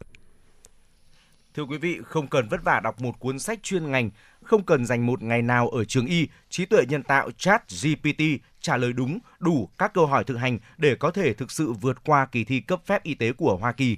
Đây là công cụ được tạo ra để trả lời các câu hỏi của người dùng theo cách trò chuyện, đã tạo ra nhiều tiếng vang đến mức các bác sĩ và nhà khoa học đang cố gắng xác định những hạn chế của nó, cũng như tìm hiểu xem nó có thể làm gì cho y học và sức khỏe cộng đồng. ChatGPT là một công cụ xử lý ngôn ngữ tự nhiên được điều khiển bởi trí tuệ nhân tạo a i, công nghệ do OpenAI có trụ sở tại San Francisco, Mỹ tạo ra và ra mắt vào tháng mười một năm hai nghìn không trăm hai mươi hai. Nó có thể trả lời các câu hỏi ngay cả khi chưa bao giờ nhìn thấy một chuỗi từ cụ thể trước đó, bởi vì thuật toán của ChatGPT được lập trình để dự đoán từ nào sẽ xuất hiện trong câu dựa trên ngữ cảnh của từ đứng trước nó và dựa trên kiến thức được lưu trữ trên máy chủ để tạo phản hồi. Theo công ty sáng tạo, ChatGPT cũng có thể trả lời các câu hỏi tiếp theo, thừa nhận sai lầm và từ chối các câu hỏi không phù hợp. Ít nhất ba mươi ba người thiệt mạng trong vụ tai nạn xe buýt chở hơn sáu mươi người di cư lao xuống vực tại Panama trong ngày hôm qua. Nhà chức trách địa phương cho biết, chiếc xe buýt chở sáu mươi sáu người di cư đã băng qua khu rừng Darien Gap nối từ Colombia tới Trung Mỹ và gặp nạn khi đang di chuyển đến điểm tạm trú ở tỉnh Chirigui, duyên hải miền Tây Panama, giáp biên giới Costa Rica. Theo đại diện cơ quan nhập cư Panama Maria Isabel Saravia, ít nhất ba mươi ba người đã thiệt mạng, khoảng hai mươi người bị thương đã được đưa tới bệnh viện, trong đó có một số người bị thương nghiêm trọng. Bà Saravia không cung cấp thông tin về quốc tịch của các nạn nhân, nhưng cho biết cơ quan này sẽ tìm cách liên lạc với người thân và các đại sứ quán có công dân gặp nạn. Thưa quý vị và các bạn, theo Trung tâm Dịch vụ Việc làm Hà Nội, với sự phục hồi tích cực của kinh tế thủ đô trong năm hai nghìn không trăm hai mươi hai và những ngày đầu năm hai nghìn không trăm hai mươi ba, tình hình thị trường lao động được kỳ vọng có những chuyển động tích cực trong quý một năm hai nghìn không trăm hai mươi ba. Ước tính tổng nhu cầu tuyển dụng là khoảng một trăm nghìn đến một trăm hai mươi nghìn vị trí việc làm. Mời quý vị cùng đến với phóng sự của chúng tôi có tựa đề Hà Nội có nhu cầu tuyển dụng hơn một trăm nghìn lao động trong quý một năm hai nghìn không trăm hai mươi ba. Theo số liệu tổng hợp từ Trung tâm Dịch vụ Việc làm Hà Nội, sau Tết, một số nhóm ngành có nhu cầu tuyển dụng lớn như vận tải, logistics, dịch vụ nhà hàng khách sạn, du lịch, hoạt động kinh doanh bất động sản, hoạt động dịch vụ tài chính, ngân hàng, công nghệ thông tin, với tổng nhu cầu tuyển dụng là khoảng một trăm nghìn đến một trăm hai mươi nghìn vị trí việc làm. Cụ thể, trong quý một, nhu cầu di chuyển của người dân và vận chuyển hàng hóa trong dịp nghỉ lễ Tết Nguyên đán tăng cao. Dự kiến nhu cầu tuyển dụng của các doanh nghiệp vận tải, logistics trong quý một năm hai nghìn không trăm hai mươi ba là khoảng mười bốn nghìn đến mười tám nghìn vị trí. Chủ yếu tuyển dụng ở các vị trí là lái xe, nhân viên kho, nhân viên điều vận. Ngành dịch vụ lưu trú ăn uống, khách sạn, du lịch hứa hẹn sẽ là ngành có nhu cầu tuyển dụng nhân sự bùng nổ trong quý một và giai đoạn tiếp theo. Nhiều chính sách, chương trình kích cầu du lịch được ban hành, thúc đẩy hoạt động của ngành phục hồi và tăng trưởng mạnh. Ước tính nhu cầu tuyển dụng của ngành khoảng mười nghìn đến mười hai nghìn vị trí. Nhu cầu tuyển dụng của các doanh nghiệp hoạt động kinh doanh bất động sản ước tính khoảng mười nghìn đến mười lăm nghìn vị trí. Các doanh nghiệp tập trung tuyển dụng ở vị trí nhân viên môi giới, nhân viên trực tổng đài. Hoạt động tài chính ngân hàng cũng là ngành có nhu cầu tuyển dụng lớn, ước tính từ mười lăm nghìn đến hai mươi nghìn vị trí, tập trung chủ yếu ở các vị trí nhân viên giao dịch, nhân viên quan hệ khách hàng doanh nghiệp, nhân viên thẩm định tài sản. Công nghệ thông tin vẫn là một lĩnh vực được dự báo có mức tăng trưởng cao trong năm hai nghìn không trăm hai mươi ba. Trong quý một, các doanh nghiệp có nhu cầu tuyển dụng nhân sự từ mười hai nghìn đến mười lăm nghìn vị trí, tập trung vào các vị trí đòi hỏi chuyên môn cao như nhân viên phát triển i tê, nhân viên phát triển phần mềm, lập trình ứng dụng di động, lập trình game. Ông Trương Minh Hòa, Giám đốc Công ty Trách nhiệm hữu hạn và Đầu tư Minh Anh, chuyên sản xuất giấy vệ sinh, cho biết. Chúng tôi muốn tuyển dụng về lực lượng công nhân, lực lượng kinh doanh, về lực lượng về lao động phổ thông thì số lượng thì các từ mười đến hai mươi người. Để sắp tới chúng tôi mở rộng sản xuất, còn lực lượng kinh doanh thì tuyển được năm đến mười người. Về mức lương của đối với nhân viên lao động phổ thông, thứ nhất là lương như tôi đã tiêu, tiêu chí yêu cầu là từ bảy triệu đến mười triệu. Theo ông Vũ Quang Thành, Phó Giám đốc Trung tâm Dịch vụ Việc làm Hà Nội, để đảm bảo phát triển thị trường lao động được hiệu quả, bền vững và kịp thời hỗ trợ người lao động có nhu cầu việc làm sau Tết Nguyên đán, đồng thời hỗ trợ các doanh nghiệp tuyển dụng nhân sự phù hợp, đáp ứng nhu cầu sản xuất, kinh doanh, Trung tâm Dịch vụ Việc làm Hà Nội phối hợp với Trung tâm Dịch vụ Việc làm các tỉnh Bắc Giang, Bắc Ninh, Thái Nguyên, Hưng Yên, Bắc Cạn, Lạng Sơn đã tổ chức phiên giao dịch việc làm trực tuyến kết nối bảy tỉnh, thành phố với sự tham gia của sáu mươi đến tám mươi doanh nghiệp đa dạng các ngành nghề trên địa bàn Hà Nội và bảy tỉnh trên toàn quốc, thu hút người lao động cung ứng cho các doanh nghiệp, tạo điều kiện cho người lao động, đặc biệt là lao động thất nghiệp, tiếp cận được thông tin về học nghề, việc làm cũng như cơ hội tuyển dụng phù hợp với khả năng của bản thân. trong năm hai không hai ba có thể có những cái hướng mới về cái hoạt động của hệ thống sàn giao dịch việc làm, tiếp tục từng bước để nâng cao cái hiệu quả hoạt động của hệ thống sàn à, thông qua việc ứng dụng công nghệ thông tin, triển khai hiện đại hóa dần hoạt động các phiên giao dịch việc làm cũng như là các cái công tác về hoạt động nghiệp vụ về thông tin thị trường lao động được ứng dụng công nghệ thông tin triển khai một cách đồng bộ trên toàn bộ hệ thống, từ công tác xây dựng cơ sở dữ liệu cung cầu thì có thể tạo ra được hệ thống cơ sở dữ liệu tương đối hoàn chỉnh, hỗ trợ cho các hoạt động các phiên giao dịch việc làm cũng như là công tác tư vấn giới thiệu việc làm của năm hai không hai ba. Theo kế hoạch, trong quý một năm hai nghìn không trăm hai mươi ba, Trung tâm Dịch vụ Việc làm Hà Nội dự kiến tổ chức năm mươi lăm phiên giao dịch việc làm, trong đó có năm mươi ba phiên giao dịch việc làm hàng ngày, một phiên giao dịch việc làm chuyên đề, một phiên giao dịch việc làm online.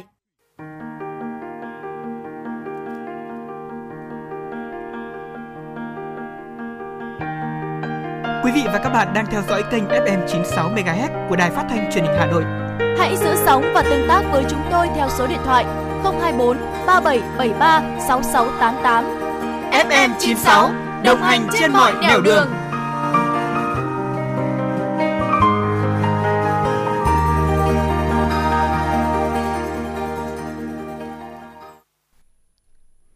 Thưa quý vị và các bạn, theo số liệu từ Bộ Thông tin và Truyền thông, Việt Nam chỉ có ba mươi phần trăm số người đọc sách thường xuyên, hai mươi sáu phần trăm không đọc sách và bốn mươi tư phần trăm thỉnh thoảng mới đọc sách.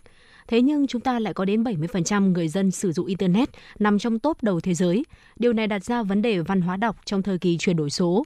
Theo các chuyên gia giáo dục, để thúc đẩy văn hóa đọc phát triển sẽ không thể chỉ kêu gọi người dân đọc nhiều hơn, mà quan trọng nằm ở việc nâng cao chất lượng sách từ tác giả đến các nhà xuất bản. Mặc dù Việt Nam vẫn thường xuyên phát động phong trào đọc, tuy nhiên theo thống kê, trung bình một người Việt Nam chỉ đọc bốn cuốn sách một năm. Và điều đáng tiếc nhất đó chính là trong số bốn cuốn sách được đọc thì có đến hai phẩy tám cuốn là sách giáo khoa, một phẩy hai cuốn còn lại là thể loại khác. So sánh với đất nước Singapore, trung bình người dân nước này đọc mười một cuốn sách mỗi năm, người Nhật là hai mươi cuốn. Như vậy, rõ ràng việc đọc sách của người Việt Nam thấp hơn những nước khác rất nhiều. Bạn Đỗ Ngọc Mai, học sinh trường Trung học phổ thông chuyên Khoa học xã hội và nhân văn, trường Đại học Khoa học xã hội và nhân văn, Đại học Quốc gia Hà Nội và Phó giáo sư Hà Văn Minh, Phó trưởng khoa ngữ văn trường Đại học Sư phạm Hà Nội, nêu thực tế. À, nhìn chung trong cái toàn cảnh là giới trẻ hiện nay thì khi mà mọi người tiếp nhận qua công nghệ số, qua những cái thiết bị thông tin thì việc mọi người lười đọc sách giấy chẳng hạn cũng có thể là một cái tình trạng chung. Thế hệ trẻ bây giờ rất lười đọc. Đương nhiên là nó có ảnh hưởng của xã hội, ảnh hưởng của thời đại, của cái thời đại thông tin. Thế thì cái văn hóa đọc mà tôi nghĩ cần phải nói cho nó rõ cái điểm này mà chúng ta đang định hướng mà đang muốn nói đến chính là đọc cái gì, đọc như thế nào, cách đọc ra sao. Thì có ba cái phương diện như thế thì nó mới tạo thành cái gọi là văn hóa đọc, chứ không phải chỉ là gì là đọc nhiều, cứ phải đọc những cái tác phẩm kinh điển mới đã đọc. Để duy trì văn hóa đọc cho học sinh, cùng với đầu tư xây dựng thư viện trường học, ngành giáo dục và đào tạo đã có nhiều hoạt động phát động phong trào đọc sách trong trường học như tổ chức các câu lạc bộ, nhóm đọc sách, thi viết về cuốn sách hay, học qua sách.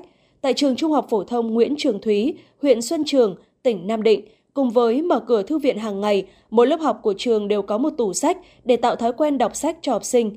Ông Trần Xuân Trà, hiệu trưởng nhà trường, thông tin.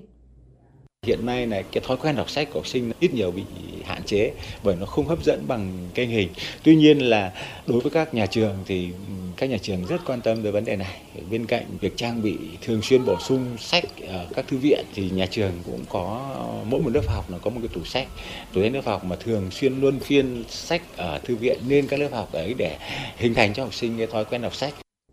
Tuy nhiên, thực tế hiện nay, xu hướng chuyển đổi số đang từng bước thay đổi phương thức hoạt động của các thư viện truyền thống, mở ra một kỷ nguyên mới mà ở đó sách giấy không còn vị trí độc tôn.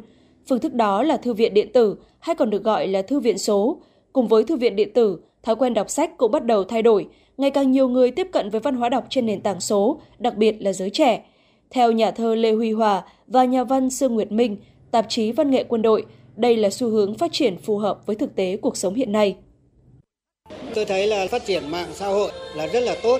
Ngoài cái việc mà người ta đọc sách giấy, ấy, sách in thành sách, thì tôi thấy là là cái lớp trẻ bây giờ là rất là nhanh nhạy, tiếp cận với cái văn hóa đọc trên mạng.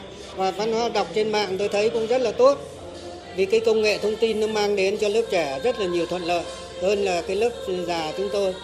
Nhưng mà mỗi cái nó đều có đặc điểm riêng của nó. Nhưng tôi thấy là dù đọc ở mạng hay là đọc ở sách giấy thì đều là tốt cả.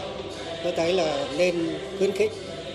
Bây giờ sách để tải cái trữ lượng văn hóa ở trên sách thì có rất nhiều cách, không phải chỉ có sách in mà lại còn qua mạng rồi là ebook các cái phương tiện nữa, cho nên tôi nghĩ rằng là người nào đọc sách vẫn cứ đọc sách, người ta sẽ trung thủy với sách, người ta không gối đầu giường theo kiểu truyền thống ngày xưa ấy, thì người ta cầm điện thoại người ta đọc. Văn hóa đọc sách là một văn hóa, mà văn hóa luôn luôn gắn với con người, cho nên là tôi nghĩ rằng là văn hóa đọc vẫn tiếp tục phát triển và sách vẫn cần chúng ta. Để thích ứng với câu chuyện chuyển đổi số, nhiều nhà xuất bản đã mở thêm kênh xuất bản sách điện tử, từ thể loại lật đơn giản như sách truyền thống đến sách tương tác, sách ba D hay gần đây nhất là sách nói. Dù có những ưu điểm như cập nhật nhanh, lưu trữ tốt, nhiều người cũng đặt ra những lo ngại liên quan đến loại hình sách điện tử như ảnh hưởng đến sức khỏe nếu sử dụng thiết bị điện tử để đọc sách quá lâu, chất lượng sách, sách giấy truyền thống hay sách điện tử.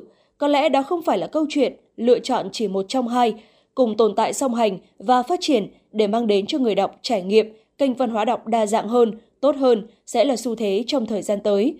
Nhiều ý kiến cho rằng để thúc đẩy văn hóa đọc phát triển sẽ không thể chỉ kêu gọi người dân đọc nhiều hơn, mà điều quan trọng nằm ở việc nâng cao chất lượng sách từ tác giả đến các nhà xuất bản. Nhà văn Nguyên An và nhà văn Lê Phương Liên cho rằng đừng kêu là văn hóa đọc thế nọ thế kia, mà hãy kêu rằng là hãy hỏi nhau rằng là chất lượng viết của chúng ta như thế nào, chứ không phải là văn hóa đọc lùi. Trước hết cơ sở của văn hóa đọc trên nền tảng số phải là cơ sở văn hóa đọc của sách. Tôi phải khẳng định điều đó. Những tác phẩm của các nhà văn viết trên truyền thống, rất truyền thống thì vẫn vô cùng chính xác, chuẩn mực như từ xưa đến nay chúng ta đã có, mà được đưa lên nền tảng số thì theo tôi nghĩ vẫn là những tác phẩm quý nhất. Mong rằng trong tương lai, sách điện tử còn nhiều cơ hội phát triển.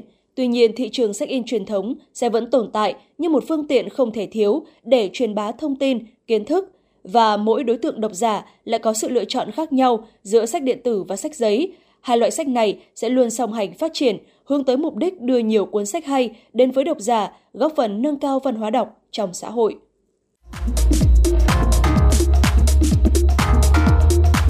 Quý vị và các bạn đang trên chuyến bay mang số hiệu F M chín sáu. Hãy thư giãn, chúng tôi sẽ cùng bạn trên mọi cung đường. Hãy giữ sóng và tương tác với chúng tôi theo số điện thoại không hai bốn ba bảy bảy ba sáu sáu tám tám.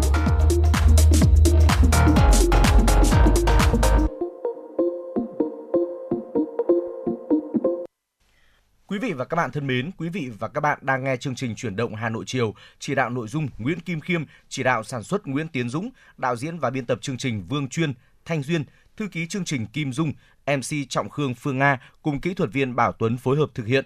Tiếp nối chương trình, mời quý vị cùng đến với một giai điệu âm nhạc, ca khúc có tựa đề Hà Nội của tôi.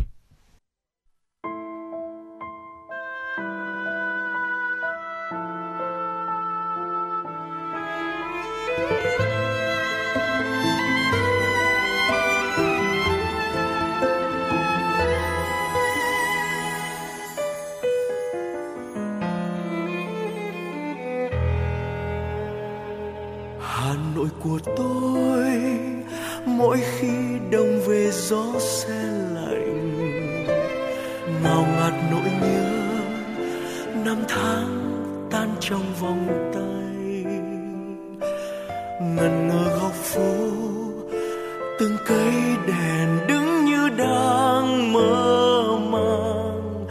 Hà Nội ơi, hoa sữa rơi hay là hương tóc em,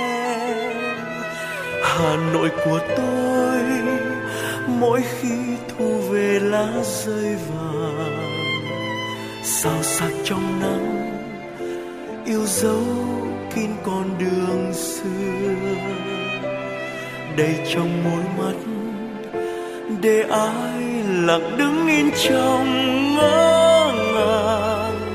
Hà Nội ơi, nguyện yêu mãi mãi yêu suốt đời, yêu từng giọt sương trên đường xưa như vẫn đầu đầy hương hoàng lan, yêu nhịp thời gian trong vòng quay đạp xe đón em bóng giật trên mái phố, yêu chiều Hồ Tây chuông chùa vang từng cơn sóng tan theo trong hồn hoàng.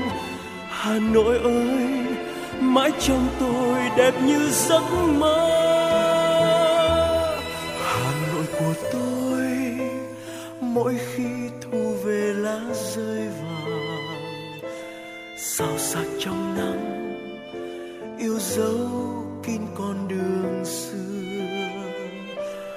Đây trong môi mắt để ai lặng đứng yên trong ngỡ ngàng. Hà Nội ơi, nguyện yêu mãi mãi yêu suốt đời.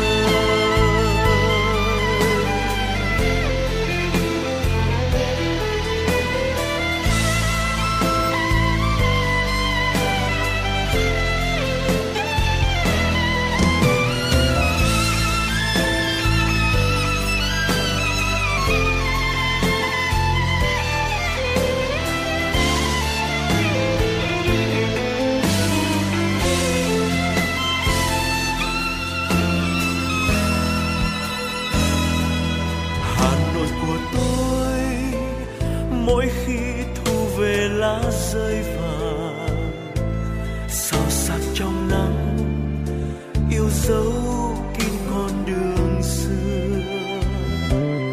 Đây trong môi mắt để ai lặng đứng yên trong ngỡ ngàng.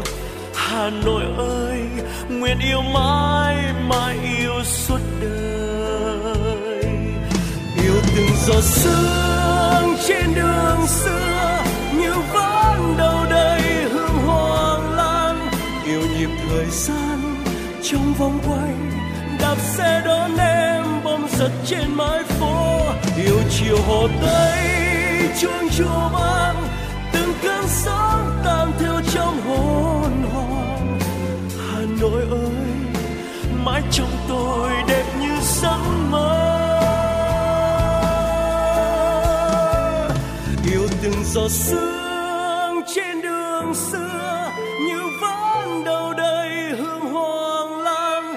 Yêu nhịp thời gian trong vòng quay đạp xe đón em bom giật trên mái phố. Yêu chiều Hồ Tây chuông chùa vang, từng cơn sóng tan theo trong hồn hoàng. Hà Nội ơi, mãi trong tôi đẹp như giấc mơ.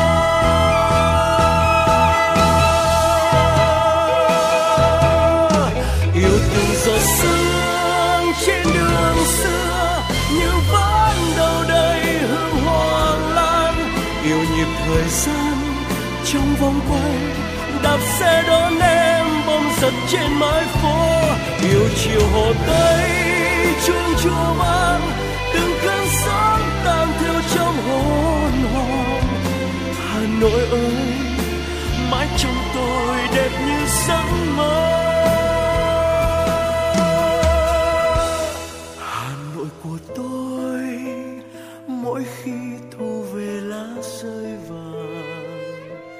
Sao sắc trong năm yêu dấu kín con đường xưa. Đây trong môi mắt để ai lặng đứng yên trong ngỡ ngàng. Hà Nội ơi, nguyện yêu mãi mãi yêu suốt đời. Hà Nội ơi, nguyện yêu mãi mãi yêu suốt đời.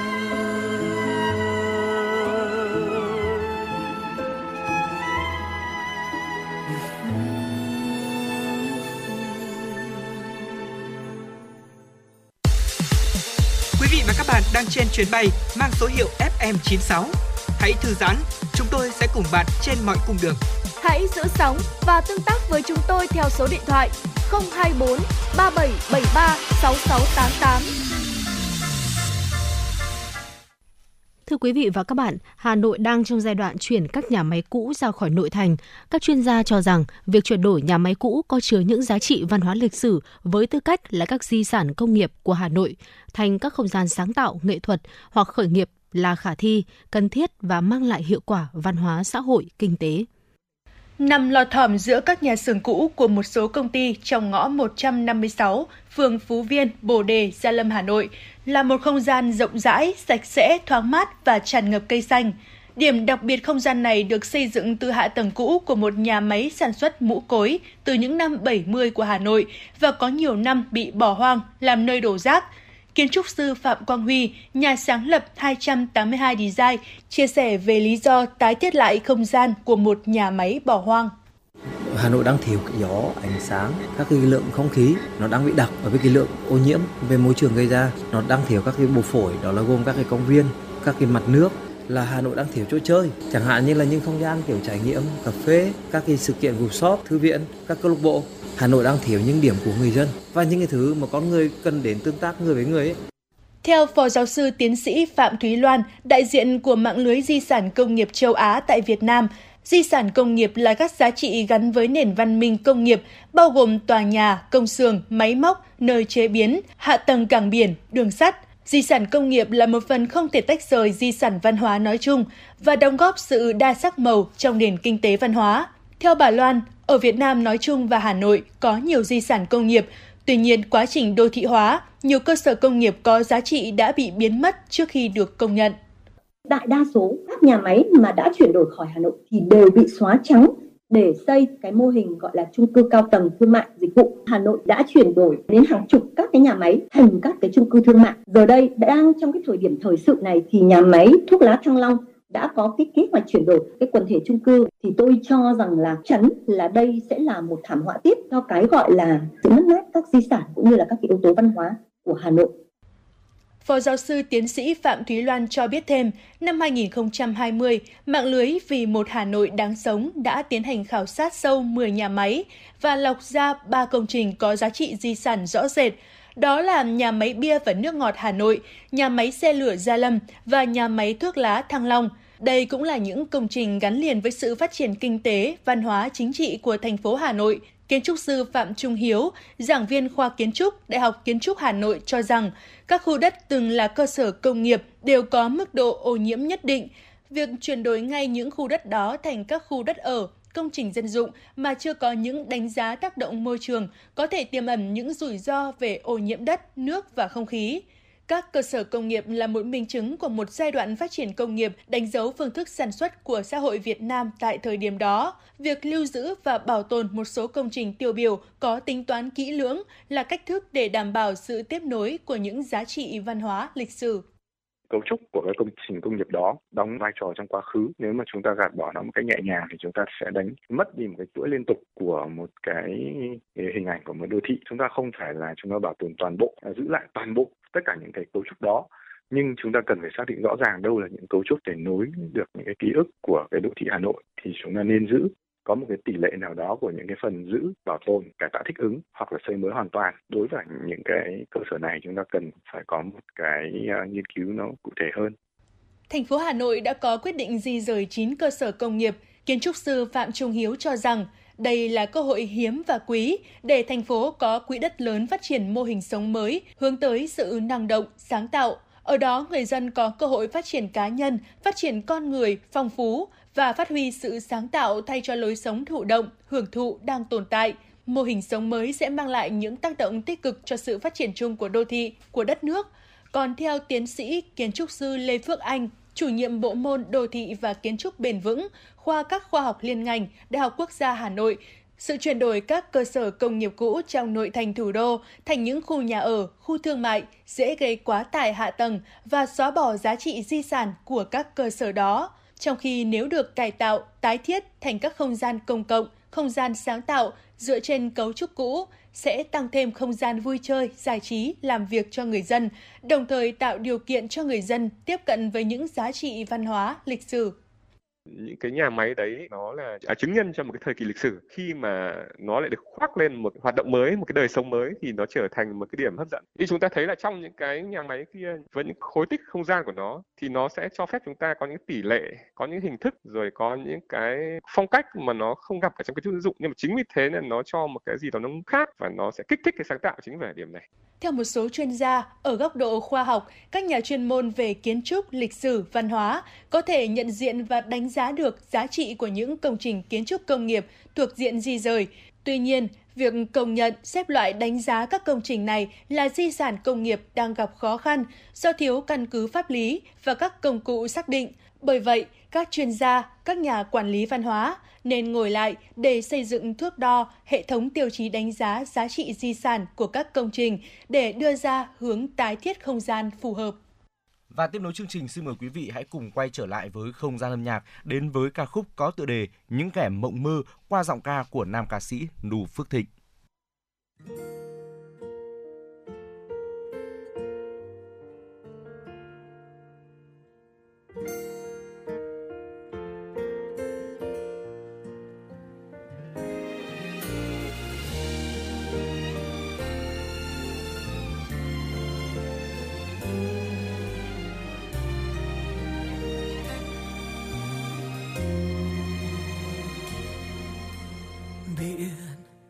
Cứ thế trong về nơi xa,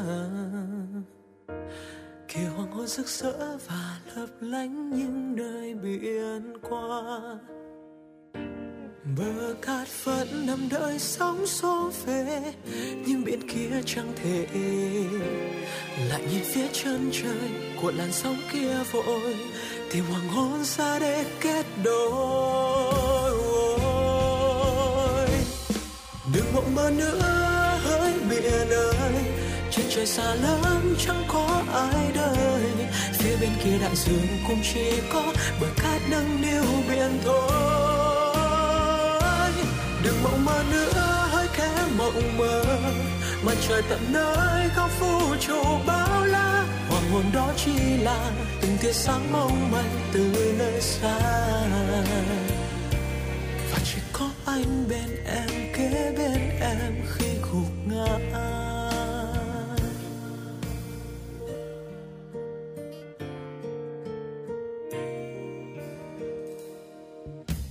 Thủy triều vẫn thế, đây rồi lại vơi, và lại mang biến sáng ngày đến tối đi lạnh lùng vậy thôi.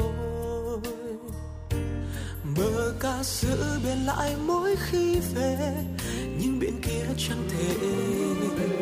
Lại nhìn phía chân trời của làn sóng kia vội, tìm hoàng hôn xa để kết đôi. Đừng mộng mơ nữa hỡi biển ơi, trên trời xa lắm chẳng có ai đời, phía bên kia đại dương cũng chỉ có bờ cát nâng niu biển thôi. Đừng mộng mơ nữa hỡi kẻ mộng mơ, mặt trời tận nơi có vũ trụ bao la, hoàng hồn đó chỉ là từng tia sáng mong manh từ nơi xa, và chỉ có anh bên em, kế bên em khi gục ngã. Ôm em thế nhưng em yêu lại đi, đừng lặng yên như thế biết sẽ đớn đau, xa em lại đi.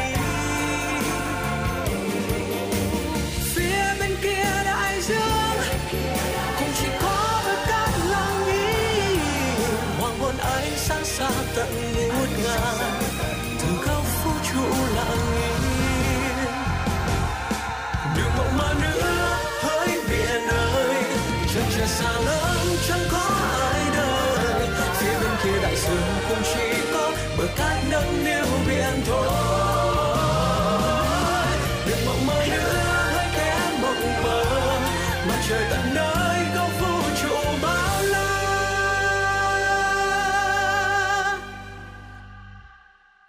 Hoàng hồn đó chỉ là từng tia sáng mong manh từ nơi xa,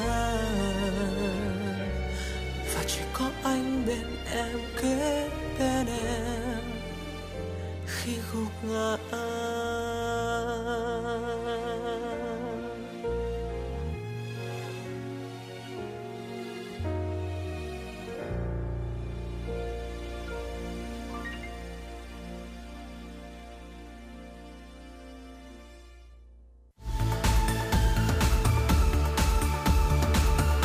các bạn đang theo dõi kênh ép em chín mươi sáu MHz của Đài Phát thanh Truyền hình Hà Nội. Hãy giữ sóng và tương tác với chúng tôi theo số điện thoại không hai bốn ba bảy bảy ba sáu sáu tám tám.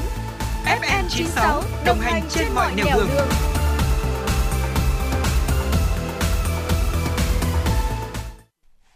Thưa quý vị, chúng tôi tiếp tục cập nhật tới quý vị những tin tức trong nước đáng quan tâm. Phó Thủ tướng Chính phủ Trần Lưu Quang đã làm việc với Bộ Nông nghiệp và Phát triển Nông thôn về kết quả thực hiện kế hoạch phát triển của ngành thời gian qua, nhiệm vụ trọng tâm thời gian tới. Phát biểu kết luận buổi làm việc, Phó Thủ tướng Trần Lưu Quang cho rằng thời gian tới, Bộ Nông nghiệp và Phát triển Nông thôn cần rà soát lại các hệ thống văn bản chính sách nhằm đồng bộ và hiện thực hóa các chủ trương về ngành nông nghiệp. Phó Thủ tướng đã ghi nhận và giải đáp một số kiến nghị của Bộ Nông nghiệp và Phát triển Nông thôn. Trong đó, đối với vấn đề gỡ thẻ vàng i u u cho thủy sản Việt Nam, Phó Thủ tướng Trần Lưu Quang cho rằng chỉ còn sáu tháng để Việt Nam thể hiện sự tích cực và những kết quả đáng ghi nhận trong quá trình gỡ thẻ vàng của Liên minh châu Âu e u. Các đơn vị cần triển khai các biện pháp kịp thời nhằm khẳng định những cam kết trong việc phát triển nghề cá bền vững, có trách nhiệm và hội nhập quốc tế. Vừa qua, Ủy ban Nhân dân thành phố Hà Nội đã xây dựng và đưa vào vận hành ba hệ thống thông tin quan trọng, gồm hệ thống thông tin báo cáo thành phố, hệ thống quản lý văn bản và điều hành tập trung thành phố, ứng dụng quản lý cuộc họp tại Ủy ban Nhân dân thành phố. Đây là nền tảng cốt lõi để xây dựng nền hành chính thủ đô hiện đại, gắn kết ứng dụng số với cải cách hành chính, chuyển đổi số, đồng thời góp phần hình thành hệ thống cơ sở dữ liệu tập trung thành phố, phục vụ công tác chỉ đạo, điều hành của các cấp chính quyền.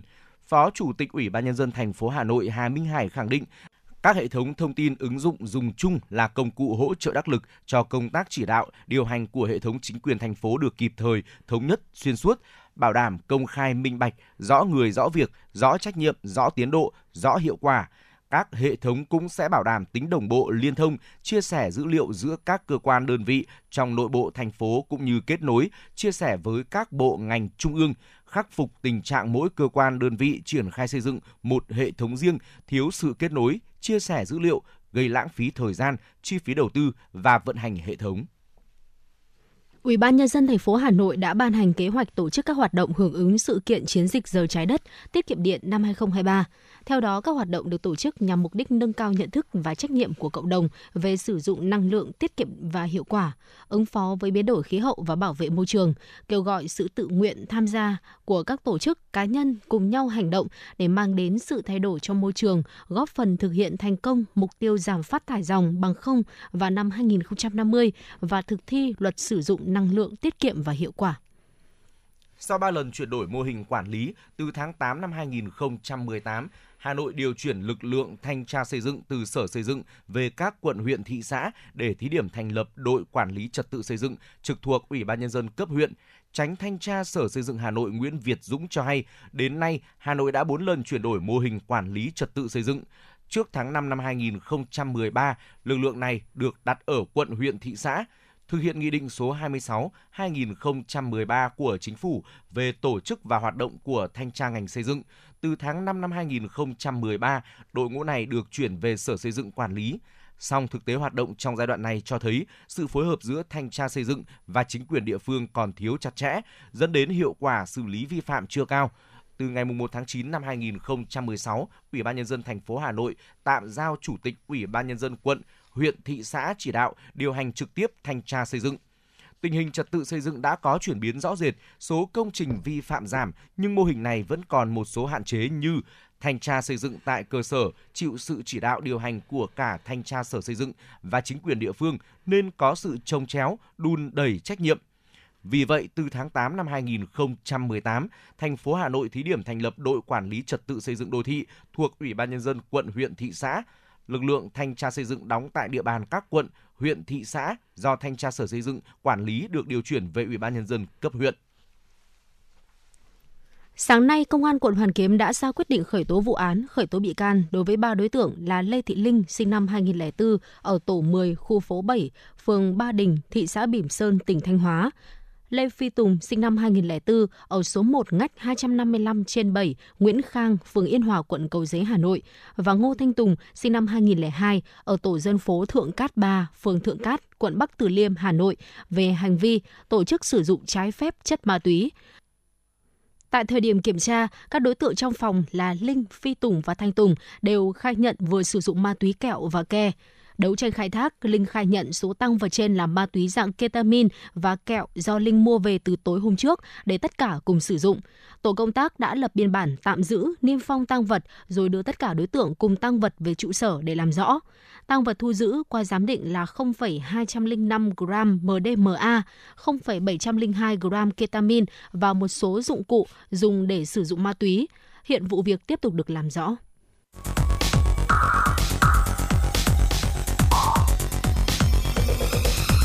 Quý vị và các bạn đang theo dõi kênh ép em chín mươi sáu MHz của Đài Phát thanh Truyền hình Hà Nội. Hãy giữ sóng và tương tác với chúng tôi theo số điện thoại không hai bốn ba bảy bảy ba sáu sáu tám tám.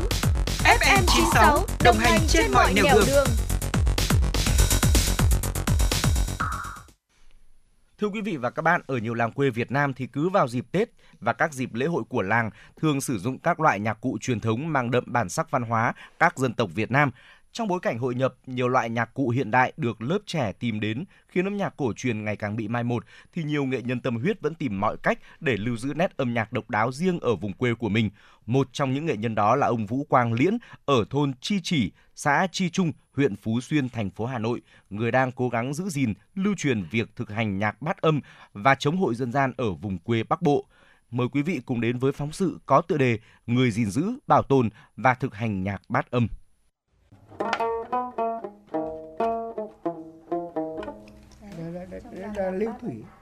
Nghệ nhân Vũ Quang Liễn năm nay đã tám mươi sáu tuổi, nhưng suốt sáu mươi năm vừa qua vẫn say sưa với việc gìn giữ, thực hành truyền dạy nhạc bát âm và chống hội dân gian cho lớp trẻ và người dân thôn Chi Chỉ, xã Chi Trung, huyện Phú Xuyên, thành phố Hà Nội. Nghệ nhân Vũ Quang Liễn kể, nhạc bát âm ở Phú Xuyên được sáng tạo từ nhã nhạc cung đình do thế hệ cha ông ở làng Phú Xuyên cất công vào Huế học từ nhiều năm về trước. Thì là các cụ đi thuyền vào để bán áo tơi, liên thể ở cung đình Huế người ta có hội, đó là các cụ ở đấy để nghe thì nó biết được cái nhạc đó. Các cụ giờ về cụ cũng là tìm những cái cây trúc để làm sáo, quả dừa ấy, làm hồ, lấy cái bẹ móc này, làm cái cước tết, làm cái tử lành, một cái vĩ kéo bằng cái lông con ngựa hoặc là cái nhị không có thì các cụ dùng cái ống bơ sữa ấy, trở thành cái nhị người ta kéo được. Nhã nhạc cung đình Huế là một loại hình âm nhạc mang tính bác học nhằm tạo sự trang trọng cho các buổi tế, lễ trong cung đình, thể hiện ở quy mô hoành tráng của số lượng dàn nhạc trong phần nhạc phối khí không dưới ba mươi chủng loại khác nhau, chưa kể đến bộ gõ trống. Các loại nhạc khí đều có những âm thanh riêng biệt, tiếng trong, tiếng đục, khi khoan thai, lúc lại rộn rã, khi thì ưu tư, trang nhã. Được nghe nhã nhạc cung đình nhiều lần, thế hệ cha ông làng Phú Xuyên có ý tưởng đưa dòng nhạc này về quê hương để thực hành trong những dịp tế lễ và các lễ hội ở đỉnh làng. Từ đó, đã học hỏi và sáng tạo nên dàn nhạc bát âm với tám âm thanh từ tám loại nhạc cụ khác nhau, mang âm hưởng vui tươi của nhã nhạc cung đình, nhưng đồng thời trong đó lại chứa đựng sự dân dã của người dân thôn quê Bắc Bộ bằng những nhạc cụ có sẵn, vừa phù hợp với đời sống tinh thần của người dân trong các dịp lễ hội, vừa thể hiện được nét riêng vốn có của người dân miền Bắc. Ông Vũ Quang Liễn cho biết. Nó có tám môn của nó thì mới thành ra bát âm. Thế cái bát âm này thì mỗi người nó có nhạc cụ khác nhau, là dụng cụ. Có khi mình phải bỏ tiền ra để mà mua dụng cụ. Dụng cụ, những cái ống tre hoặc là ống sữa, ống thọ ấy, làm nhị được. Cái quê tôi ngày xưa thì làm áo tơi, nó cái cái móc, nên lấy cái móc nhỏ để làm cái cước để mà, mà, mà kéo. Còn một cái nhựa nữa thì lấy cái gì? Cái nhựa thông để mà làm cái nhựa để kéo. Mỗi một nhạc cụ có nốt nhạc riêng của nó. Thì lấy cái gì làm chuẩn? Thì lấy cái anh sáo làm chuẩn. Thì tất cả các thứ phải theo anh sáo thì mới hòa âm được. Dựa trên nhạc lưu thủy trong nhã nhạc cung đình Huế, người làng Chi Chỉ đã viết riêng nhạc của quê mình rồi gìn giữ từ đời này qua đời khác. Nét độc đáo của dòng nhạc là thể hiện tính tâm linh, động viên mọi người tới nơi thờ cúng. Từ nhiều năm nay, cứ đến dịp tế lễ đêm giao thừa, ngày đầu năm mới hay các dịp hội hè, người dân thôn Chi Chỉ, xã Chi Trung lại tổ chức thực hành nhạc bát âm tại đình làng. Do đây là loại hình âm nhạc truyền thống rất khó học nên những năm gần đây số người thích học ít dần. Bởi để có thể chơi trong dàn nhạc bát âm thì người học phải am hiểu và đam mê với bộ môn nghệ thuật này. Làm công tác văn hóa nghệ thuật. Vì vậy truyền bá cái này cũng không phải là dễ, tức là tôi phải học các cụ ngày xưa. Cái nhạc của người ta là ù lưu cống xề cơ, thì bây giờ cái nhạc mới tôi cũng lại chuyển ra cái son phe để tạo điều kiện hoặc mồm thôi. Nhưng làm thế nào để cái tay nhạc mà làm được, đấy mới là, là khó. Thì cái nhạc dân tộc này nó có tám môn của nó thì mới thành bát âm. Mỗi người nó có nhạc cụ khác nhau. Khi mà tôi làm cái việc này nó khó ở phải là cái ngành giáo dục. Tôi phải tìm để dạy. Vậy làm thế nào giữ gìn được cái tập tục quê hương. Tức là tôi muốn nói là cái khẩu hiệu của tôi. Học để mình biết. Biết để làm gì? Phục vụ dân. Và sau đấy truyền bá cho mọi người biết để gìn giữ cái tập tục của quê hương. Ở cái tuổi xưa này hiếm, nghệ nhân Vũ Quang Liễn luôn trăn trở một ngày nào đó, việc thực hành nhạc bát âm sẽ mất đi khi chưa kịp trò truyền. Bởi vậy, nhiều năm nay, ông đã mở các lớp học miễn phí cho những ai đam mê bộ môn nghệ thuật này. Ngày trước, dàn nhạc bát âm ở thôn Chi Chỉ, xã Chi Trung có gần hai mươi người, nay chỉ còn bảy người. Phần lớn đã độ tuổi từ sáu mươi đến bảy mươi tuổi. Chỉ duy nhất có một người trẻ nhưng cũng đã gần bốn mươi tuổi. Ông Ngô Văn Đãi và anh Vũ Xuân Thắng, thành viên đội nhạc bát âm thôn Chi Chỉ cho biết. Học thì phải nói về sau, sau thầy phải đến năm sáu năm thì mới gọi là sử dụng được hết một, hai, ba nhạc. Thế còn giỏi là giỏi đầu tiên là tôi phải vào sáo rồi. Nhưng mà để vào cái, các cái nhạc cụ cổ truyền là mệt. Kéo nhị phải tập vượn hai ba năm mới làm được. Nhạc cung đình thì cái này là lét truyền thống rồi. Nếu mà ai yêu âm nhạc mà hiểu âm nhạc thì, thì mới thấy cái nhạc này không thể bỏ được. Nó đi vào lòng người mà nó tạo cho mình một cái cái cái lối tiếp thế hệ họ sang thế hệ kia. Vì đây là cái lên nhạc là để nó như như gọi là ai có quan niệm tâm linh thì người ta mới biết được thế nào là nhạc cung đình. Vì nó có một cái nét trừu tượng. Cụ Liễn mở mấy khóa rồi nhưng mà các bác kia đều không học được. Học ai nhanh phải ba năm. Ví dụ như một bài trống hội người ta đánh xong là xong. Người ta không phụ thuộc vào ai cả. Người ta chỉ đánh để cho người ta quay hay là người ta biểu diễn hết bài là xong. Thế nhưng mà khi vào tế thì nó lại không thế. Vào tế thì hầu như là là là là, là phải kết hợp tất cả. Ông chủ tế ông hô thì mình mới được đánh. Mà bắt đầu đi thì mình đánh trống thì bắt đầu mới được đi. Nhưng mà khi các cụ dừng không đi nữa thì mình mới ngắt trống. Thực tế, việc lưu giữ và bảo tồn các loại hình nghệ thuật hay âm nhạc dân gian truyền thống phần lớn dựa vào các nghệ nhân, những người luôn đau đáu với những giá trị nghệ thuật độc đáo của dân tộc. Nhưng theo thời gian và cuộc sống hiện đại, nhiều giá trị truyền thống có nguy cơ mai một. Theo ông Vũ Quang Dũng, nhà nghiên cứu văn hóa dân gian, Viện Nghiên cứu Văn hóa, Viện Hàn lâm Khoa học Xã hội Việt Nam, các nghệ nhân chính là ngọn đuốc truyền lửa cho các thế hệ con cháu về những di sản quý báu của dân tộc mình.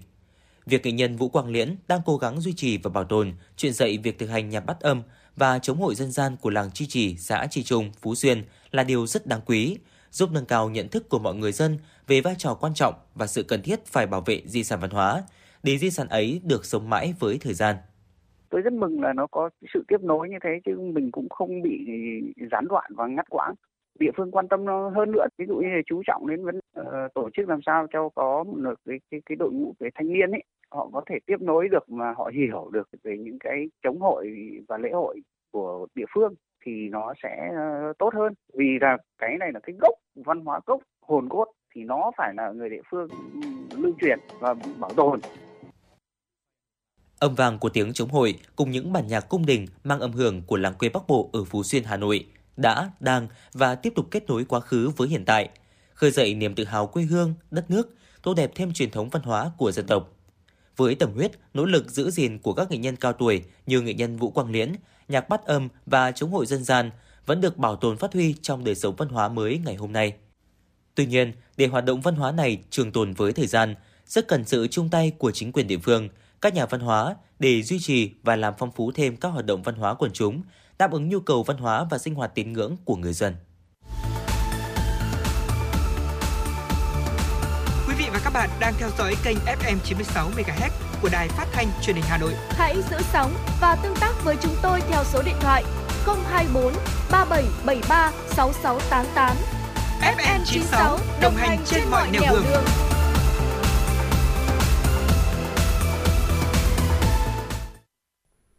quý vị, tới đây thời lượng của Chuyển động Hà Nội chiều ngày hôm nay cũng đã hết, nhưng chúng ta vẫn tiếp tục gặp lại nhau vào khung giờ này hàng ngày trên tần số ép em chín mươi sáu mê ga héc của Đài Phát thanh và Truyền hình Hà Nội.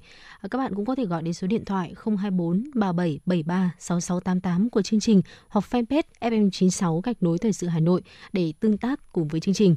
À, bây giờ xin chào và hẹn gặp lại trong những chương trình sau.